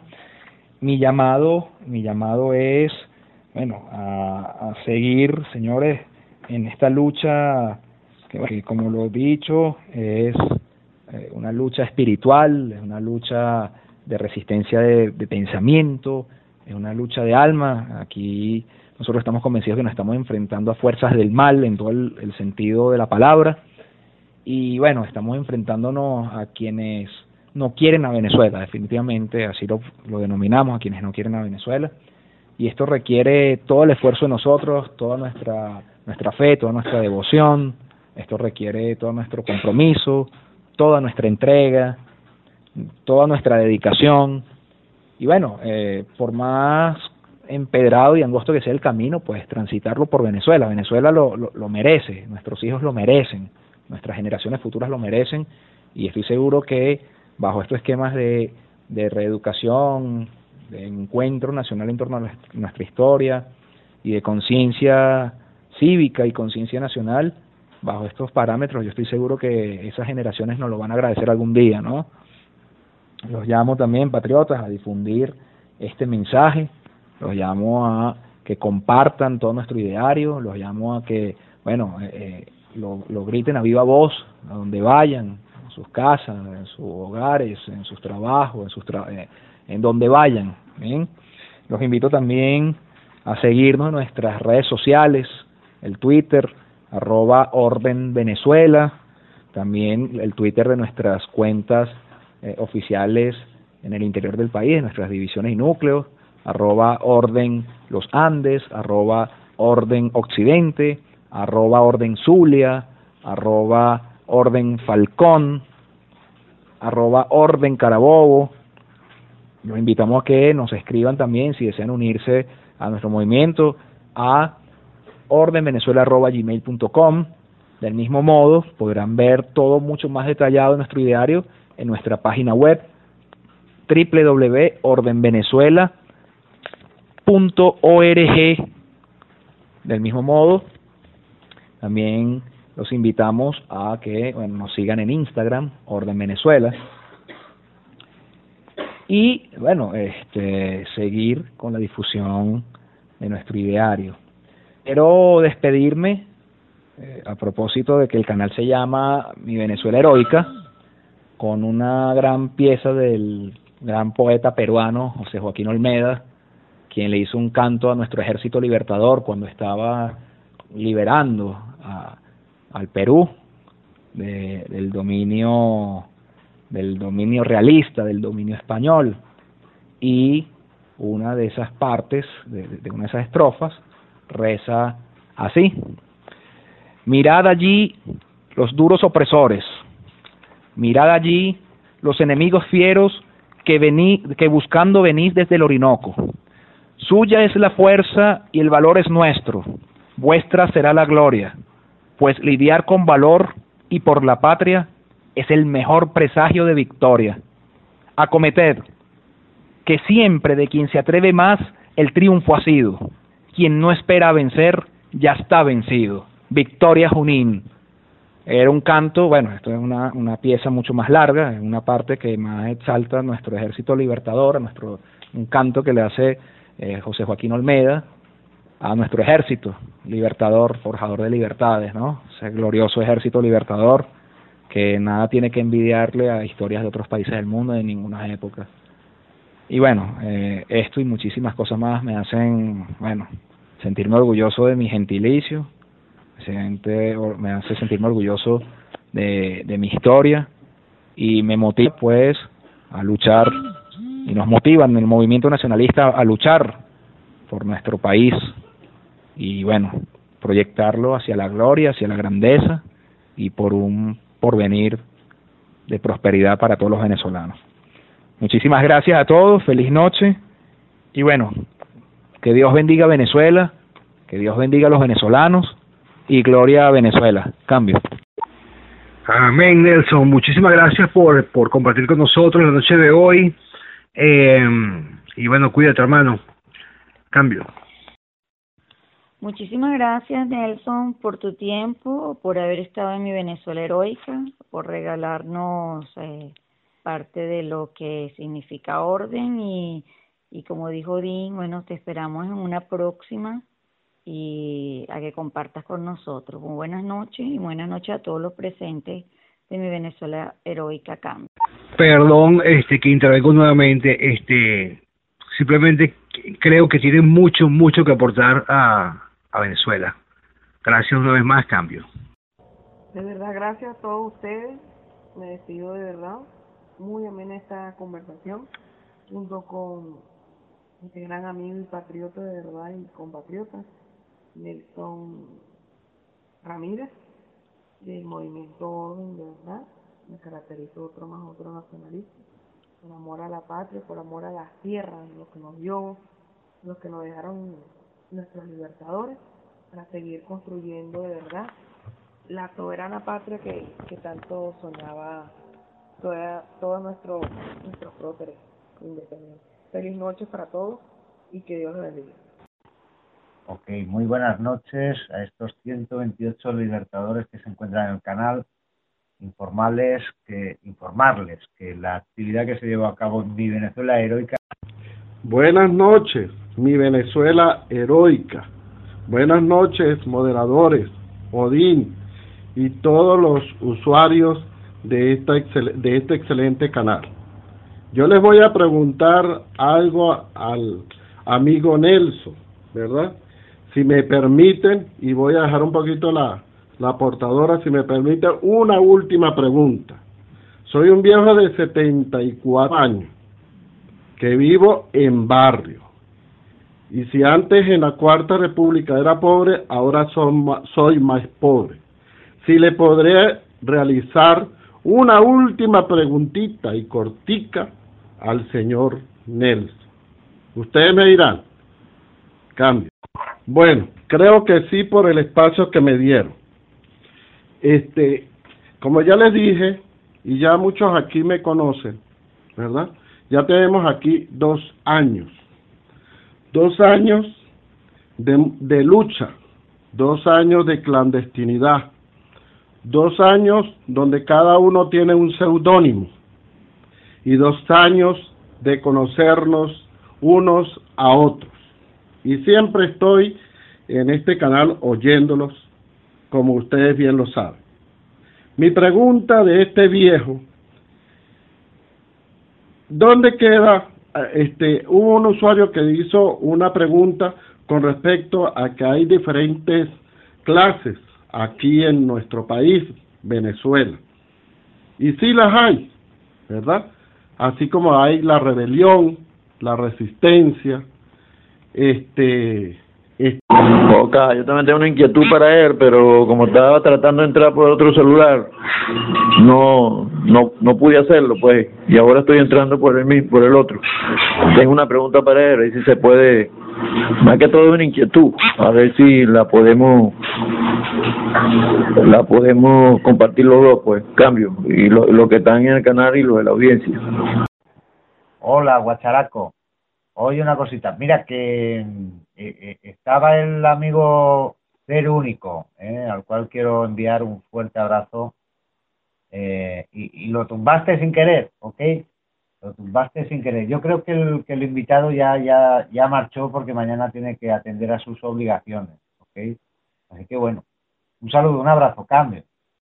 Bueno, espero que no se haya marchado para que le conteste a un viejo, porque este, los viejos se acercan mucho a la juventud. Este, mi pregunta es rapidito. ¿Por qué se acercan a los canales celo? Viendo, de acuerdo a, la intervención del amigo Nelson, ¿verdad? Que ya vienen con sus nombres e identidades y ya ya han, como se dice, caminado varios estados o varios pueblos de nuestra Venezuela querida este, ¿por qué buscan al canal Celo si, o a los canales Celo si saben que Celo no va a tumbar este régimen? Y ustedes saben por qué, porque no todo el mundo tiene un teléfono inteligente y que lo digo yo, lo que me costó esta radio para poderla adquirir. Bueno, eso tiene su historia. Entonces, sabemos, y ya se los dije, que la resistencia tiene que ser clandestina, como lo estamos haciendo sí hemos, como se dice, logrado por el canal Celo hacer muchas cosas. Dime la gente que está en el exterior, ¿verdad? Un abrazo para ellos, cómo han trabajado enormemente. Pero también hemos trabajado los que estamos acá arduamente. Entonces mi preguntita es esa, ¿por qué se acercan a los canales Celo si ya ustedes tienen un recorrido por lo que oí, ¿verdad? Con nombres e entidades, ¿por qué ahora? Porque me imagino si ya tienen una organización, ya ustedes hasta están pidiendo correos o han pedido correos electrónicos, etcétera, etcétera, donde tienen que dar un sinnúmero de respuestas a las preguntas que ustedes realizan en esos correos electrónicos. Este, ¿Cuál es el, el objetivo ahora? ¿Por qué los canales celos si ustedes conociendo esta situación y el régimen narcocomunista que tenemos y donde tenemos un ilegítimo extranjero castrocomunista usurpador, este, ¿por qué celo y ahora? Cambio, hijos, y muchísimas gracias. Bien, señor, eh, me recuerda a mi abuelo y por tal motivo, pues con ese respeto que me enseñaron hacia los mayores, le respondo, ya para irme a dormir para atender a mis obligaciones mañana. Eh, bueno, señor, nosotros eh, no desestimamos ningún medio de difusión de nuestro ideario. Por tal motivo agradecemos que mi Venezuela Heroica se haya eh, dado la tarea de invitarnos para hacer de conocimiento a, este a estas personas que se congregan en sello para que nos escuchen, del mismo modo como hemos aceptado entrevistas de radio aquí en Caracas, del mismo modo como han aceptado nuestros miembros en el Táchira, por ejemplo, entrevistas de radio, entrevistas de televisiones regionales, del mismo modo como nuestros miembros en el estado eh, Mérida han aceptado también entrevistas radiales, eh, del mismo modo como también nos han entrevistado de Radio Todo por Chile, de Frater América, en Honduras, en Colombia, bueno, del mismo modo aceptamos el la buena, de buena fe, de buena voluntad, la, eh, la invitación del canal sello. Pues consideramos que todos los, eh, todos los espacios que se nos abran, todas las ventanas de difusión que se nos abran y se nos pongan a difusión, bueno, eh, es una excelente oportunidad para, bueno, difundir nuestro ideario, es una excelente oportunidad para conocer sus impresiones, es una excelente oportunidad, bueno, para que nos hagan de manera más directa las observaciones, sus críticas, nos hagan saber sus inquietudes bueno, e, e, es un bueno, un buen, un buen momento, un buen lugar para, bueno, digamos, interactuar con todas aquellas personas quienes de una u otra manera se interesan por nuestro movimiento. Bueno, señor, espero haberlo, haberle respondido su, su pregunta, su inquietud. Y bueno, quedo de usted, que tenga feliz noche, que descanse y que Dios nos bendiga a todos. Cambio y fuera.